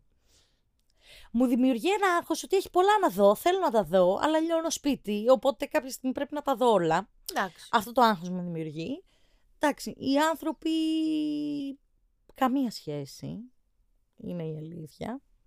Είναι φιλικοί, αλλά περίεργα φιλικοί. Δηλαδή, ο Αθηναίος αισθάνεσαι ότι έχει ανάγκη να χαρεί και να μιλήσει και να επικοινωνήσει. Μπορεί ο άνθρωπος να μην το κάνει, λόγω αποστάσεων, λόγω μ, μεγάλης πόλης, λόγω επιφύλαξης και καχυποψίας, οτιδήποτε. Και όταν βλέπει έναν άνθρωπο από πάνω, που είναι πιο με όποιον να είναι, με το ταξιτζί, σου λέω να άκουγα φουφούλα, ακούγαμε οικονομόπουλο στο τέρμα. Δεν είναι... Σ' αρέσει, μ' αρέσει, τέλος, τελείωσε. και όταν βλέπουν καρδάσι λοιπόν, λένε μαλάκα. Πολύ σ' αγαπώ. Ναι. Πολύ σ' αγαπώ, είσαι ανοιχτός. Έχουμε την ίδια αγα- ανάγκη για αγάπη και επικοινωνία. Δεν είναι μη μου άπτου η Αθηναίοι όπως είχα στο μυαλό μου ότι είναι. Απλά είναι πιο επιφυλακτική με την επικοινωνία. Και όταν κάποιος τους δίνει το ελεύθερο, ότι τώρα be you, μίλα, ε, γέλα, ε, θα βγούμε να γίνουμε λιώμα, θα βγούμε μέχρι τις 2-3 η ώρα, 4, 5, χαλαρά, να χαλαρά ας πούμε. Έχει την ανάγκη και αυτό το κάνει. Δεν τα έχω βρει δύσκολα με τους Αθηναίους καθόλου. Εμένα σκέψου μου είχαν πει ε, σε ένα πάρτι, μου λέει είσαι Θεσσαλονικιά. Ναι, και λέω γιατί είσαι όχι, επικοινωνιακή. αλλά καταλαβαίνω και είναι από τα, απ' τα κοπλιμέντα, τα σοβαρά δηλαδή. Ναι. Μου λέει φαίνεσαι λες και είσαι Θεσσαλονικιά. Γιατί και εγώ πιάνω κουβέντα σε... Μου είναι πάρα πολύ απλό τέλος Ναι, πάντων. ναι, ναι. Αλλά στην Αθήνα είναι αυτό που λες, είναι επιφύλαξη περισσότερο. Ναι, ναι. Φοβούνται, έχουν η εγκληματικότητα. Α πούμε, εσείς έχετε κάποιες περιοχέ. Δεσκα, δεν ξέρω κιόλας εσύ. Εγώ είμαι από Έδεσα. Δεν Ναι. είμαι καν από Θεσσαλονίκη. Απλά έμενα 8 χρόνια Θεσσαλονίκη γιατί σπούδαζα εκεί. Οχτώ. Ναι, τόσα σπούδαζα. Καλέ, πόσο χρονών είσαι, αφού είσαι 26. μικρότερη μου. Ναι, είσαι μικρότερη μου τρία Πόσο χρόνια. είσαι; 29. Τι λες, ρε! Ναι, όλοι το ξέρω, έχω πολύ Ρε καλό μαλάκα DNA. και φαίνεσαι σαν παιδί μου, έσχος. Τι λες, Λοιπόν. Μωρή, φέρνω στο παιδί σου, αλλά όλοι μου λένε 24, είμαι μια Έσχος. 20 γαλιδούλα. Είναι αλήθεια αυτό. Τέλος πάντων, η Έδεσα ακόμα πιο μικρή κοινωνία, λοιπόν. Ναι. Και, τα- και τα Γιάννητσά, είπε. Και στα γεννητά έμενα, αλλά είμαι από Έδεσα και μετά την εφηβεία, στην εφηβεία μου και μετά έδε- έζησα εκεί. Και μετά Θεσσαλονίκη, που εντάξει Ναι. είναι μεγάλη πόλη, μη λέμε τρέλες, Ναι, δεν ναι, είναι το ναι. ίδιο. Ναι. Αλλά εδώ το, το χάος, πώς. Ε, Ε, εντάξει, έχει τύχει να κλέβει στάση λεωφορείου, χαλαρά. Κοίτα, δεν θα ερχόμουν στην Αθήνα αν δεν μπορούσα να υποστηρίξω την Αθήνα. Δηλαδή, να ερχόμουν φοιτήτρια εδώ, χάχα, σε γελάσανε. Δηλαδή, δεν παίζει να ερχόμουν με ένα βοήθημα από τους γονείς μου και να μένω σε ένα σπίτι. Ήρθα γιατί το πορτοφόλι μου μπορούσε να το αντέξει. Ε, όταν λέω αντέξει, εννοώ κάθε δύο εβδομάδες μένω ρέστη και περιμένω πότε θα γίνει η επόμενη πληρωμή για να γιατί μπορώ να ζητάω και από τη μαμά μου τα νοικά μου, έτσι παρακαλώ για δύο μέρες, έτσι λέω μου. για το ραδιόφωνο ήρθες έτσι. Για το ραδιόφωνο ήρθα, ναι.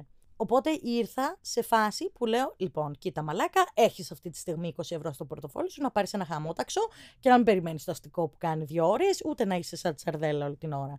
Δεν θα ερχόμουν να δεν υπήρχε αυτό. Με τίποτα. Δηλαδή, φοιτητές, πραγματικά συγχαρητήρια που το κάνετε αυτό, δηλαδή που έρχεστε από μικρές πόλεις και προσπαθείτε να προσαρμοστείτε στα δεδομένα της Αθήνας, γιατί η πουτάνα είναι πολύ ακριβή Είναι. σε όλα της. Δεν υπήρχε περίπτωση. Αν δεν υπήρχε το, το backup από πίσω ότι βγάζω κάποια συγκεκριμένα χρήματα, μπορείς να Μπορείς, ρε παιδί ζήσεις μου. καλά μέχρι κάποιες μέρες, μέχρι να ξυπνήσεις στην για Αθήνα. δύο μέρες είμαι θεάρε, φίλε. Ναι, ναι, για, για μια εβδομάδα φίλε γαμάω. Γαμάω. γαμάω. Μετά πρέπει να δουλέψω πάλι. ας πούμε. πολύ, πολύ. Πρέπει να βρω και κάτι άλλο να κάνω. Αυτό. Κάποια στιγμή πρέπει, πρέπει λίγο να σταθεροποιηθεί όλο αυτό με την προσαρμογή και που θα πάρω δικό μου μάξι και όλα αυτά λίγο να κ- κρατάω κάποια χρήματα. Γιατί σήμερα είσαι, αύριο δεν είσαι. Θέλω να ανοίξω και κάτι δικό μου στο μέλλον. να γίνω και επιχειρηματίας κάποια στιγμή, γιατί μπορεί να μην τελείωσα τη σχολή μου, αλλά έχω κάνει και κάποια σεμινάρια επιχειρηματικής καινοτομίας. Βεβαίως! Βεβαίως, βεβαίως. ε, οπότε ναι, με αφορά, με αφορά να γίνει και μια καλή αποταμίευση. Σε αφορά να είσαι εδώ λοιπόν πια. Α, Σε βλέπεις αυτό εδώ- ήταν η ερώτηση. Όχι, όχι, όχι. Α, Γιατί όλα αυτά που λες είναι ευκολότερα στην Αθήνα. Οι ευκαιρίε. Ναι, μωρέ. Όσο είναι εύκολο θα κάτσω. Άμα δυσκολέψει θα φύγω. Δηλαδή έχω σκεφτεί, ε, π- πέρυσι ας πούμε ζούσα με το φόβο, ξέρεις, όταν ανεβαίνεις και μπορείς να βγάλεις χρήματα τόσα όσο ώστε να νοικιάσεις ένα σπίτι και να μείνεις μόνος σου, που για μένα ήταν πρωτοφανές αυτό. Ούτε στη φοιτητική μου ζωή εμένα μόνη μου, ας πούμε. Με έπιασε ένας φόβος ότι αν αυτό όλο τελειώσει και δεν έχω να ανταποκριθώ στα έξοδά μου και μόλις άνοιξα μπλοκάκι ελεύθερο επαγγελματία και πώς θα έχω λεφτά χρηστεύω να πληρώνω το ΦΠΑ και όλα αυτά. Και να σκέφτομαι τι θα γίνει όλο αυτό να τελειώσει. Και να μου λέει, ας πούμε, στην ψυχοθεραπεία μου, εντάξει δεν έχεις ζήσει το άλλο, ας πούμε, και το φοβάσαι. Και λέω, μαλάκα ναι, πω, εντάξει, οκ. Το έχω ζήσει όντως. Δηλαδή, τι φοβάμαι, κάτι που έχω δει.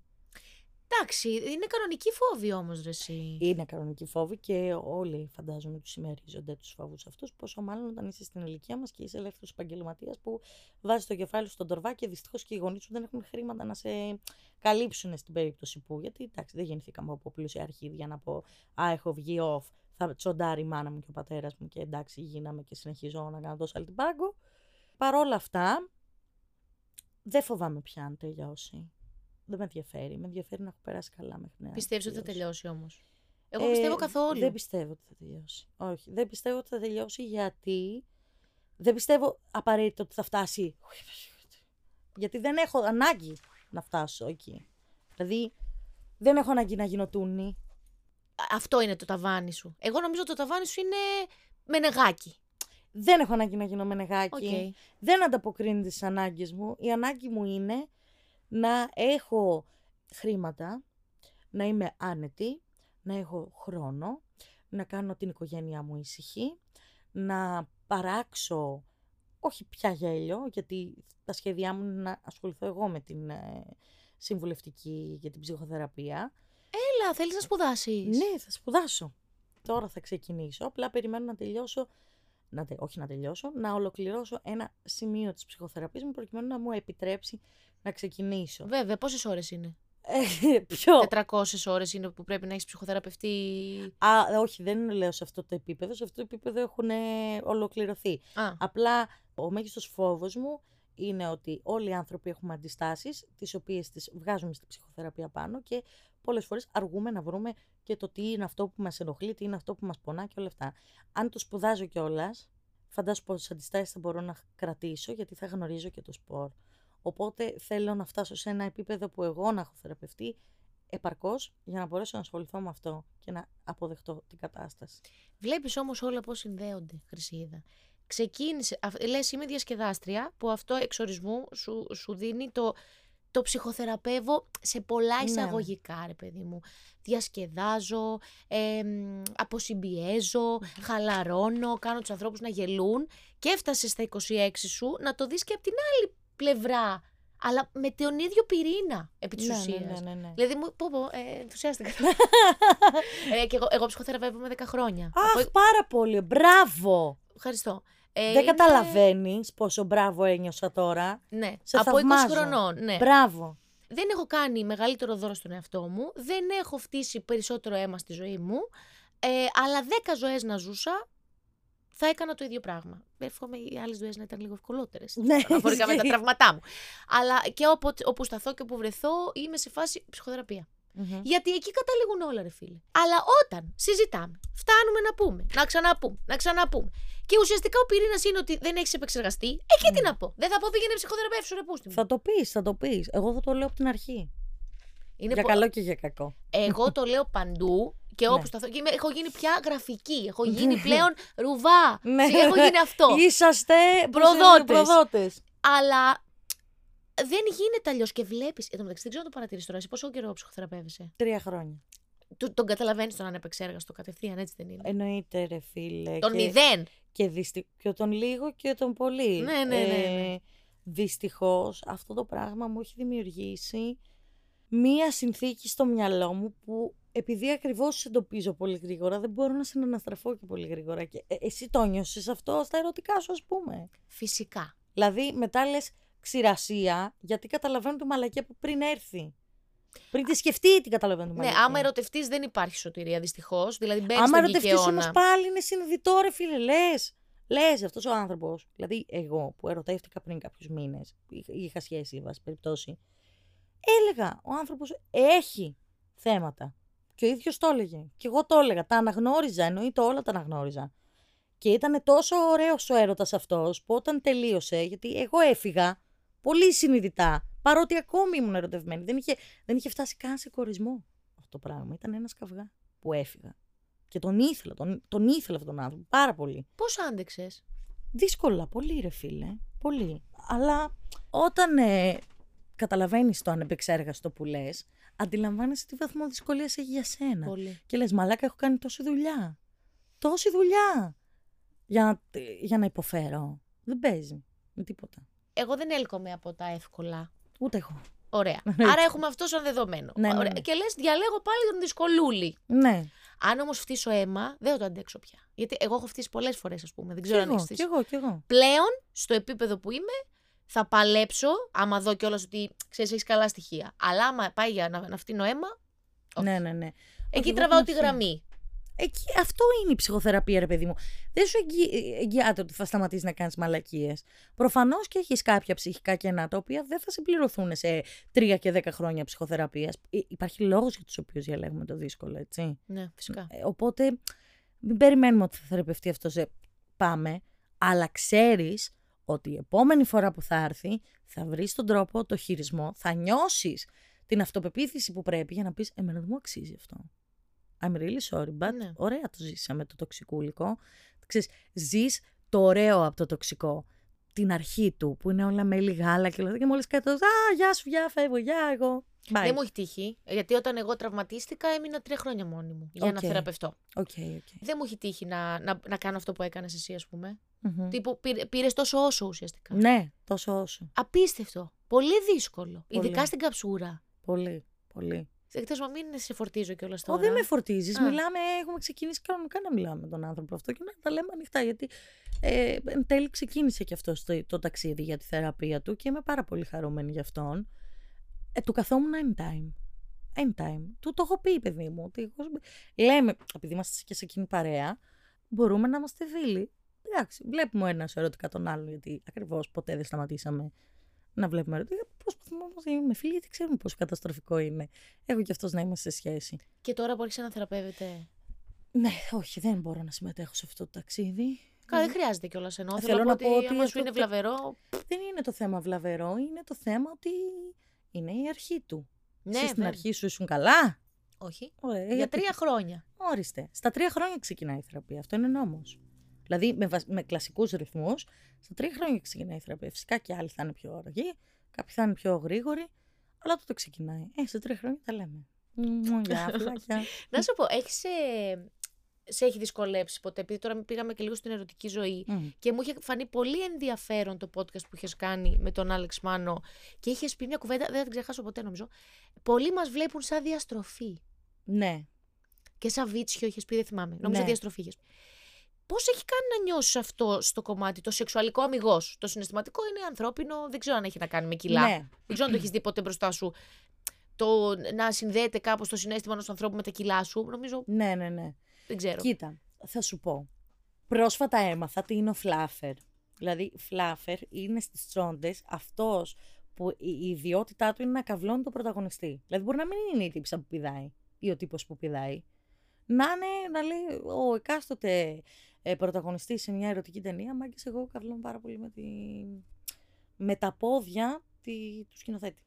Και να γράφει το σκηνοθέτη και να δείχνει τα ποδαράκια του και να γαμάει ο, Ο fluffer όμως ποιος είναι ο σκηνοθέτης; ο σκηνοθέτης. Τα πόδια του. Δεν το λες. Αυτό, τι, αυτό πώς σαν πληροφορία πώς ήρθε στο... στη Γιατί ζωή σου; φωτογραφήθηκα για αυτό το περιοδικό που λέγεται Fluffer και μου εξήγησε όλη τη φιλοσοφία πάνω σε αυτό. Έτσι λοιπόν, κάθε άνθρωπος έχει το fluffer του. OK. Okay. Ε, το έμαθα πρόσφατα αυτό. Οι άνθρωποι κουβαλάνε κάποιοι πολύ έντονη σεξουαλική διαστροφή. Οκ. Που αυτό μπορεί να είναι είδα αυτή τη στιγμή δε- την σπονδυλική στήλη της Μαρίας που φοράει το τέτοιο και μαλάκα, ε, χύσαμε. Οκ. Εσύ από αυτό θα νιώσεις όμορφα. Χάλια. Χάλια. Αν με πει κάποιος, μίλησα με τη Μαρία και η κοπέλα δεν υπάρχει. Κουκλά, μουναρά, τυπαρά, ε, ε, ε, μυαλό. Αυτός, ο αν- η ενέργεια αυτού του ανθρώπου θέλω να τη γαμήσω τα μάτια, ας πούμε. Οκ, αυτός σ' αρέσει; Πολύ Ωραία. περισσότερο. Αυτό ακριβώς διαφέρει με το αυτή η κοπέλα είναι χοντρή και μου αρέσουν οι χοντρές. Με το αυτή η κοπέλα είναι plus size ή χοντρή, εν πάση περιπτώσει. Και πήγαμε αυτή την κοπέλα. Οκ, η διαστροφή είναι ποιο είναι το fluffer σου. Αν ο άλλος έχει σαν fluffer απλά ένα χοντρό σώμα και πάει τυφλά, χωρίς να βλέπει καν ποιος είναι αυτός ο Βυζιά. Πώ άνθρωπος. λέμε, βυζιά. Βυζιά. Μμ. Ο ορθοστάτης της Μαρίας. Τι- τι- το δεξί βυζί της που είναι πιο μικρό. Ρε φίλε. Ναι, ναι. Άρα τρελαίνομαι. Μόνο γι' αυτό πάω με τη Μαρία. Δηλαδή αυτό είναι αηδία. Από όποιον άνθρωπο για οποιοδήποτε θέμα. Οκ. Ναι. Εκεί είναι η λεπτή γραμμή που φετιχοποιείς κάτι. Δηλαδή, μπορεί να πας με ένα άτομο το οποίο δεν, α, δεν έχει χέρι, π.χ. οκ. Να πεις, πιέστηκα εμένα αν έχει χέρι, δεν έχει. Εμένα μου αρέσει πολύ αυτός ο άνθρωπος. Ούτε καν το κοιτάω στα αρχίδια μου. Να σου πω κι άλλο. Μ' αρέσει μια χαρά. Ό,τι έχει πάνω της μ' αρέσει. Γαμώ. Αλλά να πει ο άλλος, Πολύ μ' αρέσουν εμένα. Γιατί υπάρχει φετίχ που είναι με κομμένα άκρα, έτσι. Καλά, όλα τα φετίχα υπάρχουν. Ρε, Πολύ πούστη. μ' αρέσει εμένα γιατί αυτό το άτομο έχει αυτό. Εκεί καταλαβαίνεις ότι δεν μιλάς με έναν σοβαρό άνθρωπο. Δεν μιλάς με έναν άνθρωπο καν που μπορεί να αγαπήσει. Έχει φετίχ. Δεν σε βλέπει σαν άνθρωπο. Σε βλέπει σαν προϊόν, σαν εργαλείο. Και είναι συχαμένοι αυτοί οι άνθρωποι. Πώς του έχεις αντιμετωπίσει κατά καιρούς; Δεν απαντάω. Δεν Α, μιλάω. δεν έχει τύχει να εμπλακείς και να το καταλάβεις εκ των υστέρων. Όχι. Πάλι καλά. Εγώ πάντα πήγαινα με ανθρώπους που δεν είχαν πάει ποτέ με πλασάιζ κοπέλα. Ποτέ. Και βγαίνει... αυτό, αυτό κι αν είναι. Να σου πω κάτι, γιατί φοβόμουν πάρα πολύ το φετίχ. Γνώριζα ανθρώπους που, εντάξει, δεν ξέρεις με ποια έχει πάει ο καθένας, Ναι, εντάξει. αλλά φαίνεται πολλές φορές η, η ένστασή τους ή λίγο κάπως το σώμα τους ότι δεν ξέρει πώς να σε χειριστεί. Δεν ξέρει. Στους άνθρωπους δεν έχει πάει με μια κοπέλα που είναι plus size. Του αρέσει, σε θέλει, αλλά δεν έχει πάει, δεν ξέρει. Ας πούμε, ή κολλείεται, ή μπορεί κάτι να μην έχει αποσαφηνίσει ότι του αρέσει. Έτσι καταλάβαινα ότι αυτοί οι άνθρωποι είναι. Ε, Και φυσικά μετά υπήρχε και το εξομολογητικό ότι ήσουν πρώτη κοπέλα plus size που έχω πάει. Τέλεια, δεν ξέρω τι φοβόμουν τόσο καιρό γαμό. Φοβόμουν. Πω, πω, έχω. Πραγματικά σο... Άκου να σου σοκάρομαι πω. με αυτά που ακούω. Το έχω, το έχω συζητήσει άπειρες φορές με δικούς μου ανθρώπους straight άντρες που μου λένε δεν έχω πρόβλημα με χοντρές γυναίκες. Αισθάνομαι ότι δεν μπορώ να το διαχειριστώ. Καταλαβαίνεις ότι είναι κόμπλεξ του άλλου. Ο- Δεν μπορώ να διαχειριστώ το ότι θα είμαι πιο μικρός, Το ακούω. πιο κοντός. Το πουλί μου θα είναι πιο μικρό. Τα φυζιά της θα είναι μεγάλα. Όπως δεν μπορεί να διαχειριστεί και το γεγονός ότι γυναίκα πιο έξυπνη από μένα. Καλά. Με καλύτερο χιούμορ από μένα. Γαμώ να την κάνω φίλη μου. Δεν μπορώ να την κάνω με μένα. Τι λέτε ρε μαλάκα. Μα, ε, ε, υποθέτω ότι σου έχει συμβεί και εσένα και εμένα ε, με, με έχουν απορρίψει πολύ, πάρα πολλές φορές. Φυσικά. Επειδή είμαι τόσο πολύ με δύο λάμδα και ήττα. Φυσικά. Ε, δεν βέβαια. μπορεί να το διαχειριστεί κάποιος. Δηλαδή, εμένα μου έχουν πει ο τελευταίος άνθρωπος που ενεπλάκησα και ε, πολύ in love αυτός. Ήξερα ότι και χρόνια. Όχι, δεν είναι ο πρώην μου, δεν είχαμε σχέση. Ήταν ε, Γκομενάκι. της στιγμής, ας πούμε. Φίλος φίλων. Ήμασταν όλοι έτσι μετά από live και αυτά. Ήξερα ότι μου γουστάρει εδώ και ένα χρόνο. Έγινε η φάση, όλη αυτή μεταξύ μας. Τρελάθηκε, ξετρελάθηκε, ήταν ενθουσιασμένος. Ήταν, ε, τι να σου πω, δηλαδή. Και την επόμενη μέρα γυρνάει και λέει: Δεν μπορώ να είμαι με την καγκούτη, παιδιά. Τη, τη λατρεύω, την με υπερκαυλώνει, αλλά θα, θα είμαι beta male, ρε φίλε. Χωρίς να έχω γνωστοποιήσει εγώ οτιδήποτε μπορεί να σε κάνει να το πιστέψεις αυτό. Όχι. Είναι η εσωτερική ανασφάλεια που νιώθει κάποιος. Και εγώ δεν τον αδικώ.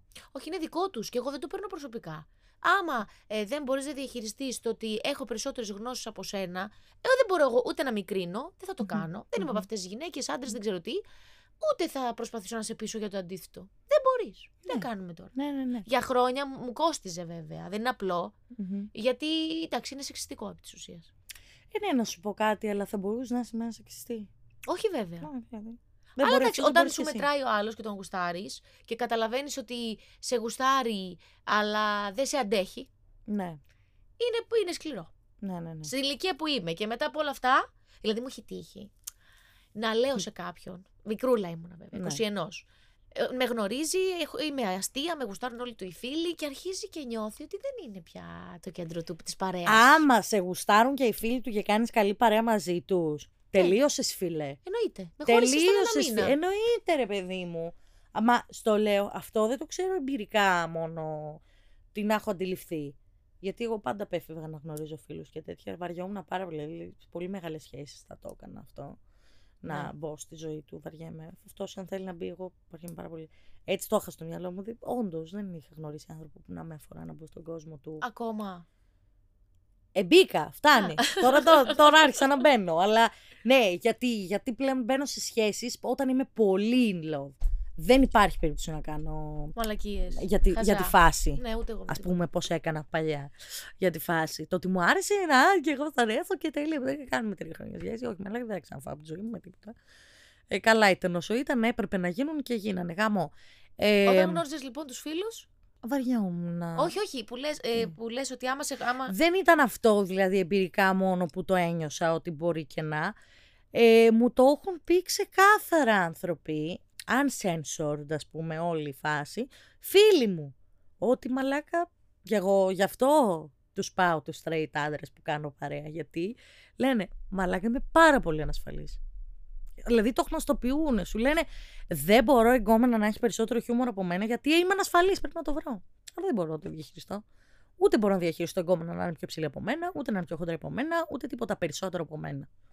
Τέλος. Έχω θέματα, μαλάκα. έχω Αχ, ρε θέματα. μανούλες. Ναι, οι λίγο μανούλες. καλύτερη δουλίτσα, please. Ναι, ναι, οι Please μανούλες. γάμο το κέρατό μου το βερνικωμένο που από το Και ξέρεις ποια είναι η 2023. μαλακία. Ότι ή οι μανούλες θα βγάλουν αυτούς ή οι μανούλες θα βγάλουν τους άλλο άκρο. Δηλαδή βλέπεις ότι ένας άντρας είναι, δεν είναι σεξιστής, ε, αποδέχεται και, και κάθεσαι σε ένα ραντεβού και λες πολύ τον χαίρομαι αυτόν τον άνθρωπο, έτσι. Του αρέσει που μπορεί να κάνω πράγματα παραπάνω από εκείνον. Του αρέσει που... Να σου πω κάτι όμως ρε φίλε. Του αρέσει να είναι και πολύ άμουρος ρε φίλε. Μου είπες στη συζήτηση, άξιο να δεις, εγώ είμαι πολύ πολύ άμουρος. Και... Α, δεν Ρε το ξέρω ότι το πούστη. πας εκεί. δηλαδή δεν γίνεται να είναι η μεν και η δε. Δηλαδή δεν είναι να διαλέξω στον ε, μπρουταλιάρη, τον ε, σεξιστή, τον ε, φαλοκράτη, τα χίλια δυο και το άλλο άκρο που θα με αποδέχεται και απο- θα αποδέχεται τη γυναίκα να είναι all we are friends so give a chance μόλις γύρισε από το Woodstock. Woodstock. Όχι. συμφωνώ, Κουράζει ρε συμφωνώ, φίλε αυτό συμφωνώ, το πράγμα. συμφωνώ. Έναν άνθρωπο φυσιολογικό που να αναγνωρίζει την τώρα κατάσταση. Που να πει υπάρχει ισότητα μεταξύ των δύο φίλων, ε, δεν έχω πρόβλημα με αυτό που κάνω, μου αρέσει αυτό που κάνω στη ζωή μου και θα μου αρέσει πολύ να γνωρίσω έναν άνθρωπο που του αρέσει η ζωή του, ας πούμε, που μου αρέσει και να έχει και περισσότερο χιούμορ από μένα, έτσι. Είμαι καλά, γιατί εγώ μπορεί να έχω περισσότερη ψυχραιμία από εκείνον. Δηλαδή να τα, να τα ζυγίζει ωραία. Δεν υπάρχει ο μαλάκας. Ας, ή ας πούμε, εγώ δεν απαιτώ να είναι ακριβώς όπως εγώ. Να έχει την εξοικείωση που έχω εγώ, Φερρυπίν, σε θέματα LGBTQ. Ναι. Αρκεί να ακούει. Ναι, ναι, ναι, ναι, ναι. Τέλεια. Μα ο, οποιοδήποτε άνθρωπος, όχι μόνο σε ερωτικό επίπεδο, είναι ανοιχτός να ακούσει άλλες απόψεις, για μένα είναι ένα εξελιγμένο είδος ανθρώπου. Έχεις δίκιο. Ο οποιοδήποτε μπορεί να δεχτεί τι λέει ο απέναντί του και να το ακούσει. Δεν απαραίτητο να το ενστερνιστεί, να το κάνει κτήματο, να το κάνει δικό του. Άκου το βρε μαλάκα, σεβάσου το, κράτα το, μπορεί κάποια στιγμή να σου χρειαστεί, μπορεί να μην είσαι σε θέση να το υιοθετήσεις ακόμη και να είναι σόφρον, π.χ. η αποδοχή ας πούμε, ε, στη σεξουαλικότητα του ανθρώπου. Κράτα το όμως. Κράτα το, μπορεί να μην είσαι σε θέση εκείνη την ώρα, κανείς δεν είναι σε θέση εκείνη την ώρα. Ε, μου αρκεί η διάθεση. Μπράβο. Γιατί straight άντρας έτοιμος είναι πολύ σπάνιο. Είναι, θα είναι ε, μαπέλσα, να δει δουλειά Ναι, αυτό που ναι, ναι. είπες. Πολυάμορο Ναι, ναι, και. ναι, ναι, ναι. βαριέ- Woodstock, ε, ε, με τα Ήμο, πολεμικά, ρε, ναι. ήμουλα. Πώς φα... που θυμάσαι το ημερολόγιο ενό ήμου. Σήμερα φασώθηκα με τον Κώστα. Αύριο φασώθηκα με τη Γιώτα. Δεν θέλω ήμο. Ναι, ναι, Θέλω ναι, ναι. κανονικό άνθρωπο. ναι, ναι, ναι. Α, δεν καταλαβαίνεις πώς το νιώθω αυτό το πράγμα. Ή θα είναι ε, για τον Μπούτσο. Ναι. Παίζει αυτό. Που εντάξει, ε, νομίζω πλέον στη, το ροκανίδι το αντιλαμβανόμαστε. Δηλαδή, άμα είναι. Φαίνεται στα. Μα επειδή ακριβώς το αντιλαμβανόμαστε. Δεν κάνεις κουβέντα, θέλω να Δεν- πω. Ναι, όχι, όχι. Εγώ παλιά τσακωνόμουν αφού. Α, όχι, ποτέ δεν έχω τσακωθεί. Δεν... Δεν, πάλι καλά. δεν το έχω μάθει καν από το σπίτι μου. Δηλαδή και από το σπίτι μου που μπορεί να είχαμε διαφορετικές απόψεις, δεν μπαίναμε καν στη διαδικασία να διαπληκτιστούμε. Γιατί μου είχαν κάνει πολύ σαφές οι γονείς μου ότι, άκουσα να σου πω, δεν πρόκειται να αλλάξει η δικιά μου άποψη ούτε δική σου άποψη. Ο καθένας έχει την άποψή του και είναι αποδεκτό. Και είναι και σεβασ... σεβάσμιο για τους χύψη λόγους. Είναι, μην ανακατεύεσαι. Εσύ θα πεις αυτό που νιώθεις. Βλέπεις τείχο. Τέλος. Έλα ρε. Ναι. Και επειδή και από την οικογένειά μου σου λέω όλοι έχουμε διαφορετική κολοτρυπίδα που λένε οι γνώμε είναι μια Ναι. κολοτρυπίδα. Έχουμε διαφορετικές γνώμες για όλα. Για τα Τόσο πάντα. ετερόκλητη, αφού είναι το ίδιο σπίτι, ρε φίλε. Κι όμως. Κι όμως. Και μ' μ' άρεσε που είναι έτσι στο σπίτι, γιατί δημιούργησε διαφορετικές συνειδήσεις στο καθένα και αντιλήψεις.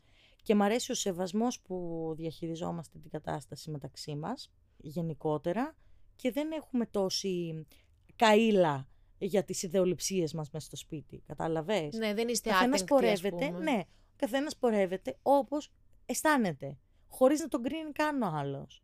Δηλαδή είναι κάποιος από το σπίτι μου δεξιός και εγώ είμαι αριστερή, μια χαρά.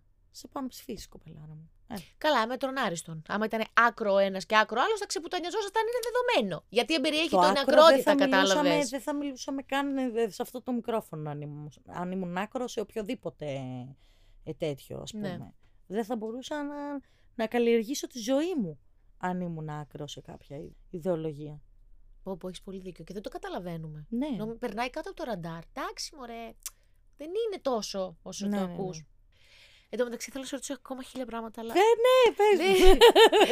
Θέλω να μου πεις, γιατί δεν το πιάσαμε καθόλου. Μίλησαμε για την Μμμ. Αθήνα, μιλήσαμε. Μμμ. Είπες ήρθα για το ραδιόφωνο, αλλά αυτό το ραδιόφωνο Τι, πώς σε κάνει να νιώθεις; Δεν το είδαμε, δεν, δεν σε ρώτησα καθόλου.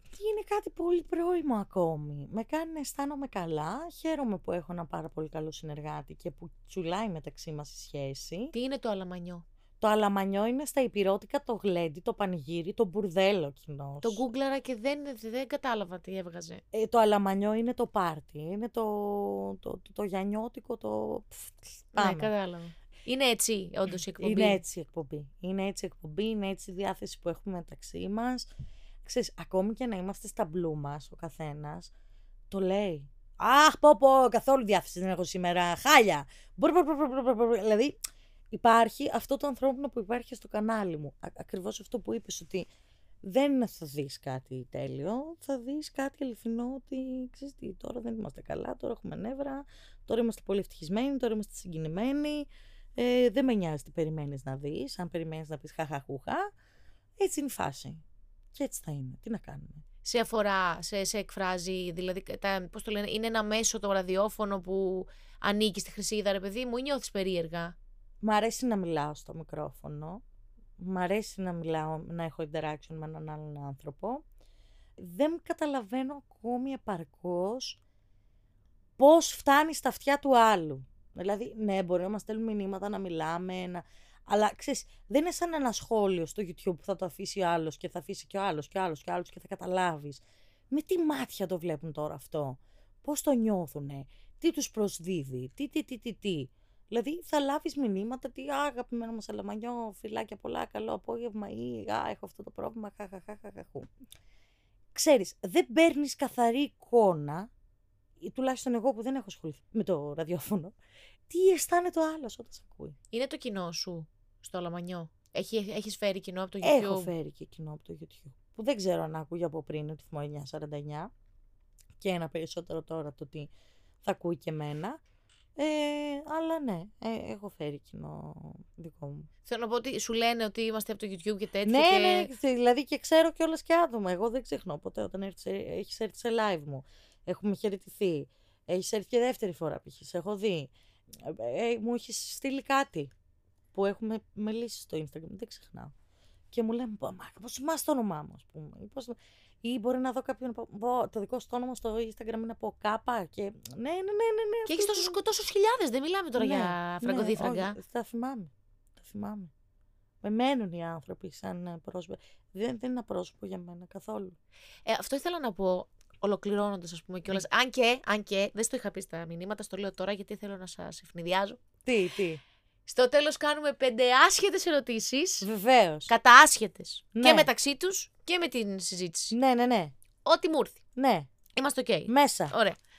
Λοιπόν, γράφεις στο bio του καναλιού ο άνθρωπος που λέει Φίλε μου! και το εννοεί. Μμ, Και ήθελα να σε ρωτήσω, νιώθεις όλους αυτούς του χιλιάδες ανθρώπους μμ. μέσα στην καρδιά σου, όντως; Ναι. Ναι, ναι, ναι. Κοίτα, κάποιος που μπορεί να γνωρίσω physically και να μην νιώσω το... Ναι, της εντάξει. σπιθούλα, θα υπάρξει. Αλλά όσο επί του πλήστον, της σπίθα την αισθάνομαι με όποιον, το, με όποιον γνωρίζω. Δηλαδή, χίλια δυο διαφορετικά άτομα. Στυλ, σεξουαλικότητας, θρησκείας, ε, ε, καταγωγής. Δεν καταλαβαίνεις πώς νιώθω ε, τη ταύτιση με πάρα πολλά άτομα. Ασχέτως το πόσο διαφορετικοί μπορεί να είμαστε μεταξύ μας και μεταξύ τους. Δηλαδή θέλω να πω ότι δεν έχω ένα target group ανθρώπων που με εγωιτεύουν σαν προσωπικότητες, σαν ε, οντότητες στο χώρο. Είναι πώς θα νιώσω το vibe. Λειτουργώ πάντα με vibe και γι' αυτό τους αισθάνομαι και όλους τους φίλους μου. Είσαι φίλος μου μέχρι να μου αποδείξει κάποιος ότι δεν είσαι. Αυτό το ακούω πρώτη φορά ζωή μου. ναι, ναι. Το ορκίζομαι. Γι' αυτό ο δεν κόσμος είναι... είναι πολύ... Αυτό είναι μάλλον... Ναι, ε, γιατί δεν έχω καχυποψία και τράστη ίσως καθόλου. Καθόλου. Ούτε εγώ, αλλά επειδή η λέξη φιλία είναι πολύ, τε- ξέρεις, είναι τεράστια και το Μμμ. ξέρεις και εσύ που έχεις ανθρώπους, Μμμ. οικογένεια, δεν την ξεστομίζω εύκολα. Ναι, Φίλος, ναι, έτσι. ναι. Όχι. Και εγώ καλόπιστη είμαι. Δεν πάω, δεν έχει Ναι, το ναι, άλλο ναι. και με. Καλά, βέβαια μετά μεγαλώνοντας. Και εσύ δεν ξέρω αν το έχεις δει. Ε, ήσουν πολύ περισσότερο καλοκάγαθη, υποθέτω. Δηλαδή έχεις φάει και σκατά, έχεις φάει και πισόπλατα, έχεις φάει. Πάντα το ίδιο καλοκάγαθι ήμουνα. Αλήθεια. Δεν Δεν, άλλαξε. δεν προσέχεις αν θα πεις κάτι, ας πούμε, αν δεν σε έχουν εκθέσει Όχι. ποτέ; Όχι. Με έχουν εκθέσει. Δεν σε νοιάζει όμως. Με έχουν, μου έχουν φερθεί και άσχημα, σπάνιες φορές βέβαια. Και άτομα του χώρου που έκανα παρέα μου έχουν παίξει τεράστιες πουστιές. Ούτε καυγά. Ούτε καυγά. Απλά εξαφανίζεσαι. Ναι. Πάντα. Το αντέχεις. Είπα αυτό είναι. Εγώ Αυτό καφέ είναι. τσοκ, τσακώνομαι, πουτάνα. Δεν, δεν μπαίνω καν στη δικασία. Όποιος πρέπει να καταλάβει, θα καταλάβει. Και να σου πω και κάτι. Στον εαυτό του τα κάνει. Αυτός που τα κάνει. Δεν τα κάνει σε μένα. Έχω κάτι. Δεν ξέρω πώς, δεν ξέρω γιατί. Όποιος πάει να μου κάνει το οτιδήποτε, μαλάκα, όχι φεύγει πίσω τούμπα. Τύπου τρέχει προς τα εμένα και ε, χτυπάει και πέφτει πίσω στον κρεμό. Δεν ξέρω τι ασπίδα είναι αυτή. Δεν ξέρω ποιος άγγελος, ποιο ε, οικογενειακό μέλος που μπορεί να έχει πεθάνει και να κάθεται δίπλα μου. Ε, δεν ξέρω τι ασπίδα έχω. Ίσως φταίει το ότι δεν έχω αντίληψη, ότι δεν έχω καχυποψία, ότι, ότι, ότι, ότι, όποιος, ή, ή ότι δεν έχω, είμαι πάρα πολύ στα, στις φιλίες μου και, και τίμια. Προσπαθώ όσο μπορώ να είμαι τίμια σε όλα μου. Δηλαδή, μπορεί να κάνω κάτι που δεν σ' αρέσει, θα σου το πω. Θα σου το πω όμως. Και α γνωρίζω ότι δεν σ' αρέσει και ας το έκανα εκείνη τη στιγμή, γιατί ήταν άλλη η ανάγκη μου να το κάνω. Θα σου το πω. Θέλω να είμαι πάρα πολύ τίμια. Και η ανάγκη μου για τιμιότητα και η ανάγκη μου για να μην έχω τραστήσου και να έχω εμπιστοσύνη στους ανθρώπους, χωρίς να έχω και κάτι άλλο να σκέφτομαι σε αυτό το overthinking που μπορεί να κάνω στη ζωή μου, δημιουργεί μια συνθήκη που εγώ δεν ενοχλώ κανέναν.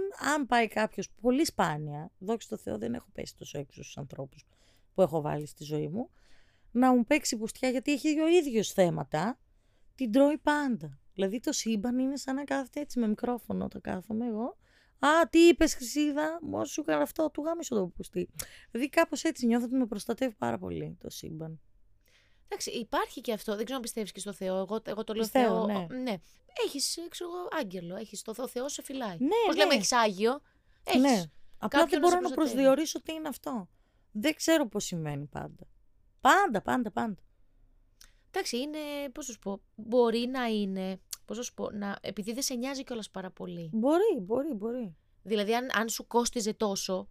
Το επέτρεπες να σου κοστίζει, ρε παιδί μου, Μμμ. να το βλέπεις όλο πολύ μεγαλύτερο. Ψυχικά θα μου κοστίσει για τότε που συμβαίνει έτσι. Μπορεί να κλάψω, να πέσω τα πατώματα, να πω Χριστέ μου, τι είναι αυτό που με βρήκε; Γάμω το σπίτι μου, γιατί κάνει έτσι π.χ. Αλλά ε, θε- αυτό είναι το ξέσπασμα, μετά λέει τελείωσε. Τελείωσε. Και πριν περάσουμε στις πέντε ερωτήσεις, είδα ότι έχεις και live. Βεβαίως. Για πες. Έχω live την Κυριακή στα Γιάννενα, στο Πολυχώρο Αγορά, αυτή που μας έρχεται στις 19 Νοέμβρη. Έχω 3 Δεκεμβρίου live στην Αθήνα, στην αρχιτεκτονική. Πάντα εκεί είσαι. ε; Πάντα εκεί είμαι στην Αθήνα. Και φυσικά εκεί που είμαι πάντα στη Θεσσαλονίκη, στις 17 Δεκεμβρίου στο 8ball. Χριστουγεννιάτικα live, νέα playlist, βριστουδερνιάτρικη. Θα την πω όσο πιο λάθος μπορώ. ε, Χριστουγεννιάτικα λοιπόν τα live με καινούργια playlist, ωραιότατη, όσο προλαβαίνουμε και εμείς να την κάνουμε καινούργια, αλλά με καινούργια διάθεση, βρε Χριστουγεννιάτικη, Βεβαίως. ξέρεις. Αυτά, αυτά από live. Πολύ ωραία. Λοιπόν, είσαι έτοιμη για τις πέντε άσχετες ερωτήσεις; Πανέτοιμη. Θέλω να μου πεις μία unpopular opinion σου. Οτιδήποτε. Το παστίτσιο δεν είναι ωραίο. Τι; Βασικά, η μπεσαμέλ είναι για τον μπούτσο. Χρυσίδα. Ε, οκ. Α, σβήστηκαν δύο ώρες που μιλάμε. Α, οκ, ρε. Χρυσίδα, τι λες ρε; Αυτό πώς, πώς σου συνέβη από μικρή; Ε, ναι. Η μπεσαμέλ στη μία ώρα είναι άχρηστη. Δηλαδή, Στη αφού- μία ώρα κιόλας; Αφού κρυώσει δεν έχει λόγο να υπάρχει. Όχι, δεν ταυτίζομαι, παιδιά, Οκ. με την καλεσμένη. Λυπάμαι. Θέλω να μου πεις ένα τραγούδι που σιχαίνεσαι. Καλά, πολλά θα είναι, αλλά Ναι. ένα πες τώρα. Το Γεια Χαμπίμπι της Δέσποινας Έχεις Βανδύ. δίκιο! Έχεις δίκιο! Καλά, Είναι, εγώ, είναι εγώ- το πιο άθλιο πράγμα που έχω ακούσει ποτέ. δεν είναι καλό καθόλου. Καθόλου ρε φίλε. Δέσποινα. Γιατί μας έχεις γεμίσει επιτυχίες, ρε Ναι, πούστη. ρε, που... ούτε το τωρινό μ' αρέσει. Ναι, ναι. Τόσο αγαπάω και δεν πάω καλά. Ναι, ναι. ναι. Λοιπόν, το πρώτο πράγμα που κοιτάς έναν άντρα, που αν δεν έχει αυτό, δεν μας νοιάζει. Γιατί πλησιάζω το μικρόφωνο. Γιατί θα εδώ. κάνεις ASMR. Χέρια. Εγώ δόντια. Ισχύει, μπορεί να έχει κουφάλα. Μπράβο που είναι το πρώτο. Κουφάλα. Κακά δόντια. Α, οκ. Εγώ χέρια θέλω να έχει φλέβες. Α! Πούτσα, χέρι, μόνο φλέβες. Τόση ώρα σας το παίζει φιλοσοφημένη. ναι, ρε πούστη, δηλαδή. Παπαριές. πραγματικά, πραγματικά. Εντάξει, το ρίξα το επίπεδο. Το έριξες, οκ. ρε, πούστη μου έκανε πλάφ. Sorry, sorry, sorry. Λοιπόν, μεγαλύτερη ξεφτίλα που έχεις κάνει για γκόμενο, αν θες να μοιραστείς. Έχεις, αλλά δεν θες να πεις.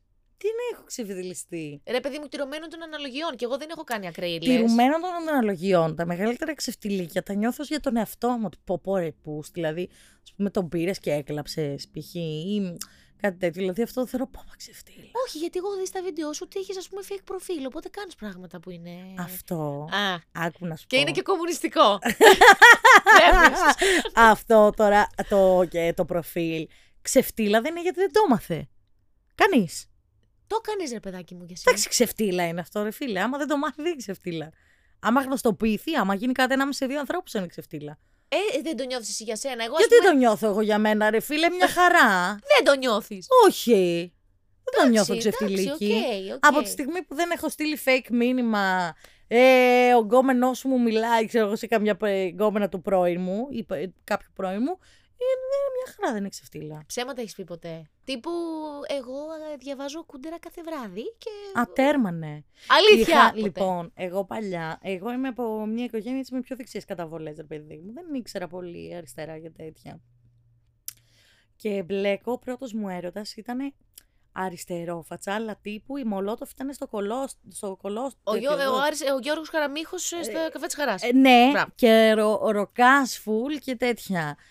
Και είχα ό,τι, ό,τι μπορεί να ήξερα, έλεγα το αντίθετο για να, ε, για να πλησιωθεί. Ναι, ήμουν μικρή. Είσαι μικρή. Ήμουν μικρή. Μετά άρχισα να έχω κι εγώ αυτές τις καταβολές από μόνη μου, σε πιο, ξέρεις, ε, δεν δεν με κατατάσσω ούτε αριστερή ούτε δεξιά, na, nada. OK. Δεν, είμαι, δεν ορίζω κάτι. Είμαι υπέρ του ανθρώπου και υπέρ του πολίτη και όχι υπέρ του κεφαλαίου. Παρέ- Ασχέτως που μπορεί να με συμφέρει Ναι. εντός εισαγωγικών να είμαι με κάποια δεξιά κυβέρνηση δεδομένου ότι είμαι ελεύθερος επαγγελματίας. Χαχά, τι λέω, ας πούμε. Αλλά δεν θα βάζα το χέρι μου εκεί με τίποτα. Με τίποτα. Όταν βλέπω ότι κατάτια που, που φέρνουν τη φάση δεν μου πολύ αρέσει. Οπότε δεν θα με έβαζα σε καμία μεριά. Θα με έβαζα ότι είμαι υπέρ του ανθρώπου. Εσύ ε, όμως σε αυτό το γκόμενο, παλιοψεύτρα, Παλιοψεύτρα. Εγώ παλιοψεύτρα όμως. Τι ωραία που τα λες. Πάμε 17 Νοέμβρη να τα σπάσουμε να τα γαμίσουμε, το έλεγα. Ναι, Καλά, πέρα. δεν το πιστεύω. Και οι κολλητές μου να είναι. Τι λες, ρε μαλάκα. Ε! Ψεύτρα! Δεν το πιστεύω, Χριστέ μου. ναι, φίλε. Αχ, Ναι, ναι, Παναγίτσα ναι, ναι, μου. εντελώς. Άρα σου λέω ξανά, ήμουνα μικρή. Ωραία. Και θα κλείσουμε με μια λίγο πιο σοβαρή ερώτηση, γιατί σου έκανα Βεβαίως. τέσσερις ε, βλαμμένες. Ναι. Ε, έχεις μυστικά, σαν άνθρωπος; Μμμ, όχι. Όχι, τίποτα. Αν έχω κάτι μυστικό, το έχω και από τον εαυτό μου. Δηλαδή δεν το ξέρω ούτε εγώ. Δεν το έχω φέρει στην Ναι. επιφάνεια ούτε εγώ. Όχι, μυστικά τύπου έχω κάνει κάτι που το ξέρει μισός άνθρωπος. Ε... Όλοι θα τα ξέρουν, ακόμη και αυτός που το έκανα. Κι εγώ δεν έχω. Δεν, δεν το ξέρω, δεν, δεν, δεν το καταλαβαίνω να σου πω κιόλας. Δεν με νοιάζει το να είναι κάτι μυστικό. Δηλαδή δεν, δεν κάνω κάτι για το οποίο ντρέπομαι γι' αυτό σε πρώτη φάση για να το κρύψω. Είναι, κάνω οτιδήποτε θα είχα την, την άνεση να το πω και σε σένα που σε γνωρίζω τώρα, ας πούμε. Στα αρχίδια μου. Ακόμη και αν ντρέπομαι θα πω, είχα κάνει αυτή τη μαλακία. Κι εγώ, Καταλαβαίνεις πόσο. Χάλι, χάλι. Εκεί είναι το νομίζω η χρυσή τομή του να μην έχεις μυστικά. Και τώρα που πες χρυσή τομή, γιατί αποφάσισες να αλλάξεις το όνομά σου; Το χρυσίδα. Ναι. Ήμουνα λύκειο. Εσ- Η βάφτισή μου ήταν εντελώς ανορθόδοξη. Κάτι έχω δει. ναι. Δηλαδή τη γιαγιά μου τη λέγανε Χρυσούλα, είχαν συμφωνηθεί να με βαφτίσουν Χρυσούλα. Ο παπάς δεν δέχτηκε, με είπε Χρυσή. Με πήγαν σε άλλη εκκλησία για να μπει επιτέλους το Χρυσούλα και να δεχτεί ένας άλλος παπάς από άλλη ενορία. Εν τέλει την ημέρα της βαφτιστής μου, ο παπάς αυτός που είχε δεχτεί αρρώστησε και ξαφνικά βλέπει η μάνα μου τον παπά από την άλλη ενορία που αρνούνταν να με πει Χρυσούλα και αποφασίζει ο παπάς να με πει Χρυσή. Εκεί λιποθυμάει η γιαγιά μου, πηγαίνει η μάνα μου στο μικρόφωνο, του λέει του παπά: Μα πάτερ, έχουμε κάνει σύμβολο, έχουμε κλείσει. Ότι το παιδί θα το ονομάσουμε Χρυσούλα, τη σμπρώχνα και τη λέει: Ο Θεός ξέρει. Και πράγματι ο Θεός ήξερε, γιατί η γιαγιά μου είναι μια μαλακισμένη και μισή. Καλά, Α, σκατό υπερβολική τώρα για συγγνώμη κιόλας. Είναι δυνατόν να λιποθυμάς για ένα ούλα. Καλά, ας μην σου πω για αυτή τη Τέλος γιαγιά. πάντων, Μπορούμε ναι, να οκ. κάνουμε ένα άλλο podcast Ναι, ναι, οκ, να οκ. μιλήσουμε για τους χειρότερους παππούδες του κόσμου. ναι, και εν τέλει ε, έγινα Χρυσή. Πολύ ωραίο το χρυσή. Πολύ ωραίο το χρυσή και κοίτα τώρα πώς, γιατί εγώ πιστεύω και στα coincidences, πώς τα λένε αυτά. Οκ. τα- αυτά. Λοιπόν, η Αγία Χρυσή, χωρίς να το ξέρουμε, ήταν Εδεσέα, Έλα. βλάχα, ακριβώς σαν εμένα, βλάχα Εδεσέα και μικρή σε ηλικία, ήταν κοριτσάκι όταν μαρτύρησε και είμαι πάρα πολύ χαρούμενη που είμαι ταγμένη σε αυτήν. Το χρυσή όμως μου έκανε πάρα πολύ επίσημο. Δηλαδή, το χρυσή παρότι είναι το όνομά μου, τώρα να σε φωνάζει χρυσή. Χρυσή. Το έχω στο μυαλό μου ότι «Α, μα πάντα έτσι οι Χρύσα. καθηγητές μου. Χρυσά το σχένομαι, ε, ε, αν μου το πεις θα πεθάνω. Okay. Οπότε θυμόμαι ότι οι καθηγητές μου που με φώναζαν και κυρία Χρυσή, κυρία Χρυσή. Οπότε λέω, θα το κάνω Χρυσής, που είναι το αρχαίο του. Δηλαδή, σαν να σε λένε Γιώργο και να σε φωνάζουν George. Okay. Same fucking thing. Οπότε το Χρυσή έμεινε και η αιτιατική του και η κλητική του αντίστοιχα είναι Χρυσίδα. Σε ποια ηλικία το έκανες αυτό, Στο πρώτο ηλικίου. Πρώτη Α, με ηλικίου. μικρή. Ναι, ναι, Εγώ ναι. νόμιζα το έκανες για το YouTube. Όχι καλέ, όχι. Το είχα από πριν. Εντάξει. Εντάξει, διόρθωσα και πολλά πράγματα γιατί στο facebook σε όλο το γυμνάσιο με λέγανε Χρυσουλίτα Sweeney Todd. Οπότε καλύτερα ήταν που έγινε. Δεν, δεν κρίνω, Εντάξει. γιατί εγώ στο high five δεν ξέρω αν το έχεις προλάβει γιατί είσαι και τρία χρόνια Εννοείται το έχω μικρότερη. Α, προλάβει. ε, ήμουνα Μαρουλίν the Queen. OK. Καλύτερα από Εντάξει. το Χρυσουλίτα Sweeney Todd. Ίσως ναι. Ναι. Μην τρέπεσαι να το πεις. Οκ, χαλαρά. Αυτά λοιπόν από εμάς. Ε, Χρυσίδα, ειλικρινά. Με ε, μάγεψες. και- Και πιο και- ωραία συνέντευξη που μου έχουν αλήθεια το πάρει. λες, δεν το Ναι. πιστεύω. Η, η πρώτη συνέντευξη που κάθομαι δύο ώρες αρχικά, να ξέρεις. Καλά, μα δεν, δεν γίνεται αυτό το πράγμα και δεν χόρτασα κιόλας. Ούτε εγώ. Ωραία, τέλεια. Ωραία Είμαστε τα και οι δύο είπαμε. καταρχάς λίγο μίλητες, ούτως ή Ναι, άλλως. ναι, ναι. Ευχαριστώ πάρα πολύ που Εγώ δέχτηκες ευχαριστώ. Και που με εμπιστεύτηκες και που δεν με ήξερες και ήρθες έτσι στα κουτουρού και λες αυτή είναι καλή. τέλος Εγώ πάντων. ευχαριστώ. Είναι πάρα πολύ καλή. Να την ακούτε, παιδιά. Παιδιά, ακούστε λίγο η κοπέλα. Δεν είναι Μαρία απλή. the Queen, μαράκι. Πω, πω, σταμάτα. λοιπόν, αυτά από εμάς βρίσκεται τη Χρυσίδα. Ε, Χρυσίδα κάτω παύλα gag Ναι, και Χρυσίδα Καγκούτη στο YouTube. Εντάξει. στο YouTube και στο TikTok πάλι το ίδιο σαν το Instagram, έτσι. Εντάξει, ναι, χαίστηκα. Δεν σε νοιάζει το TikTok. Όχι, γενικά. Άμα θέλετε να με βρείτε, ξέρετε πού. Δηλαδή, Αλλά αλήθεια είναι. αν σας άρεσε η φάση και, δεν, και έχετε κληθεί να με ακούσετε χωρίς να με γνωρίζετε, γαμό, παιδιά, χάρηκα πάρα πολύ που σας γνώρισα και μπορούμε να γνωριστούμε και στα social media μου. Αλλά εντάξει, σιγά δεν θα τα κάνουμε και τρελά mention. Μια χαρά. Καλά. Εδώ Αν- ανοίξαμε την ψυχή μας τώρα. Αλήθεια είναι. Ναι. Απλά είναι, είναι και πάρα πολύ αστεία. Σήμερα είδαμε την Ναι, άλλη ναι, της ναι, πλευρά. ναι. Αν θέλετε να έχετε μια παρέα λοιπόν, μπείτε, βρείτε την, γιατί αυτό, γιατί αυτό είσαι να ξέρεις. Είσαι Τι; παρέα, κανονική. Α, πολύ χαίρομαι. Είσαι παρέα. Ήμουν η Μαρία. Και ήμουν η Χρυσίδα. Σας ευχαριστούμε και τα λέμε την επόμενη Παρασκευή σε ένα ακόμα podcast by Marlon. Φιλάκια πολλά και γεια σας!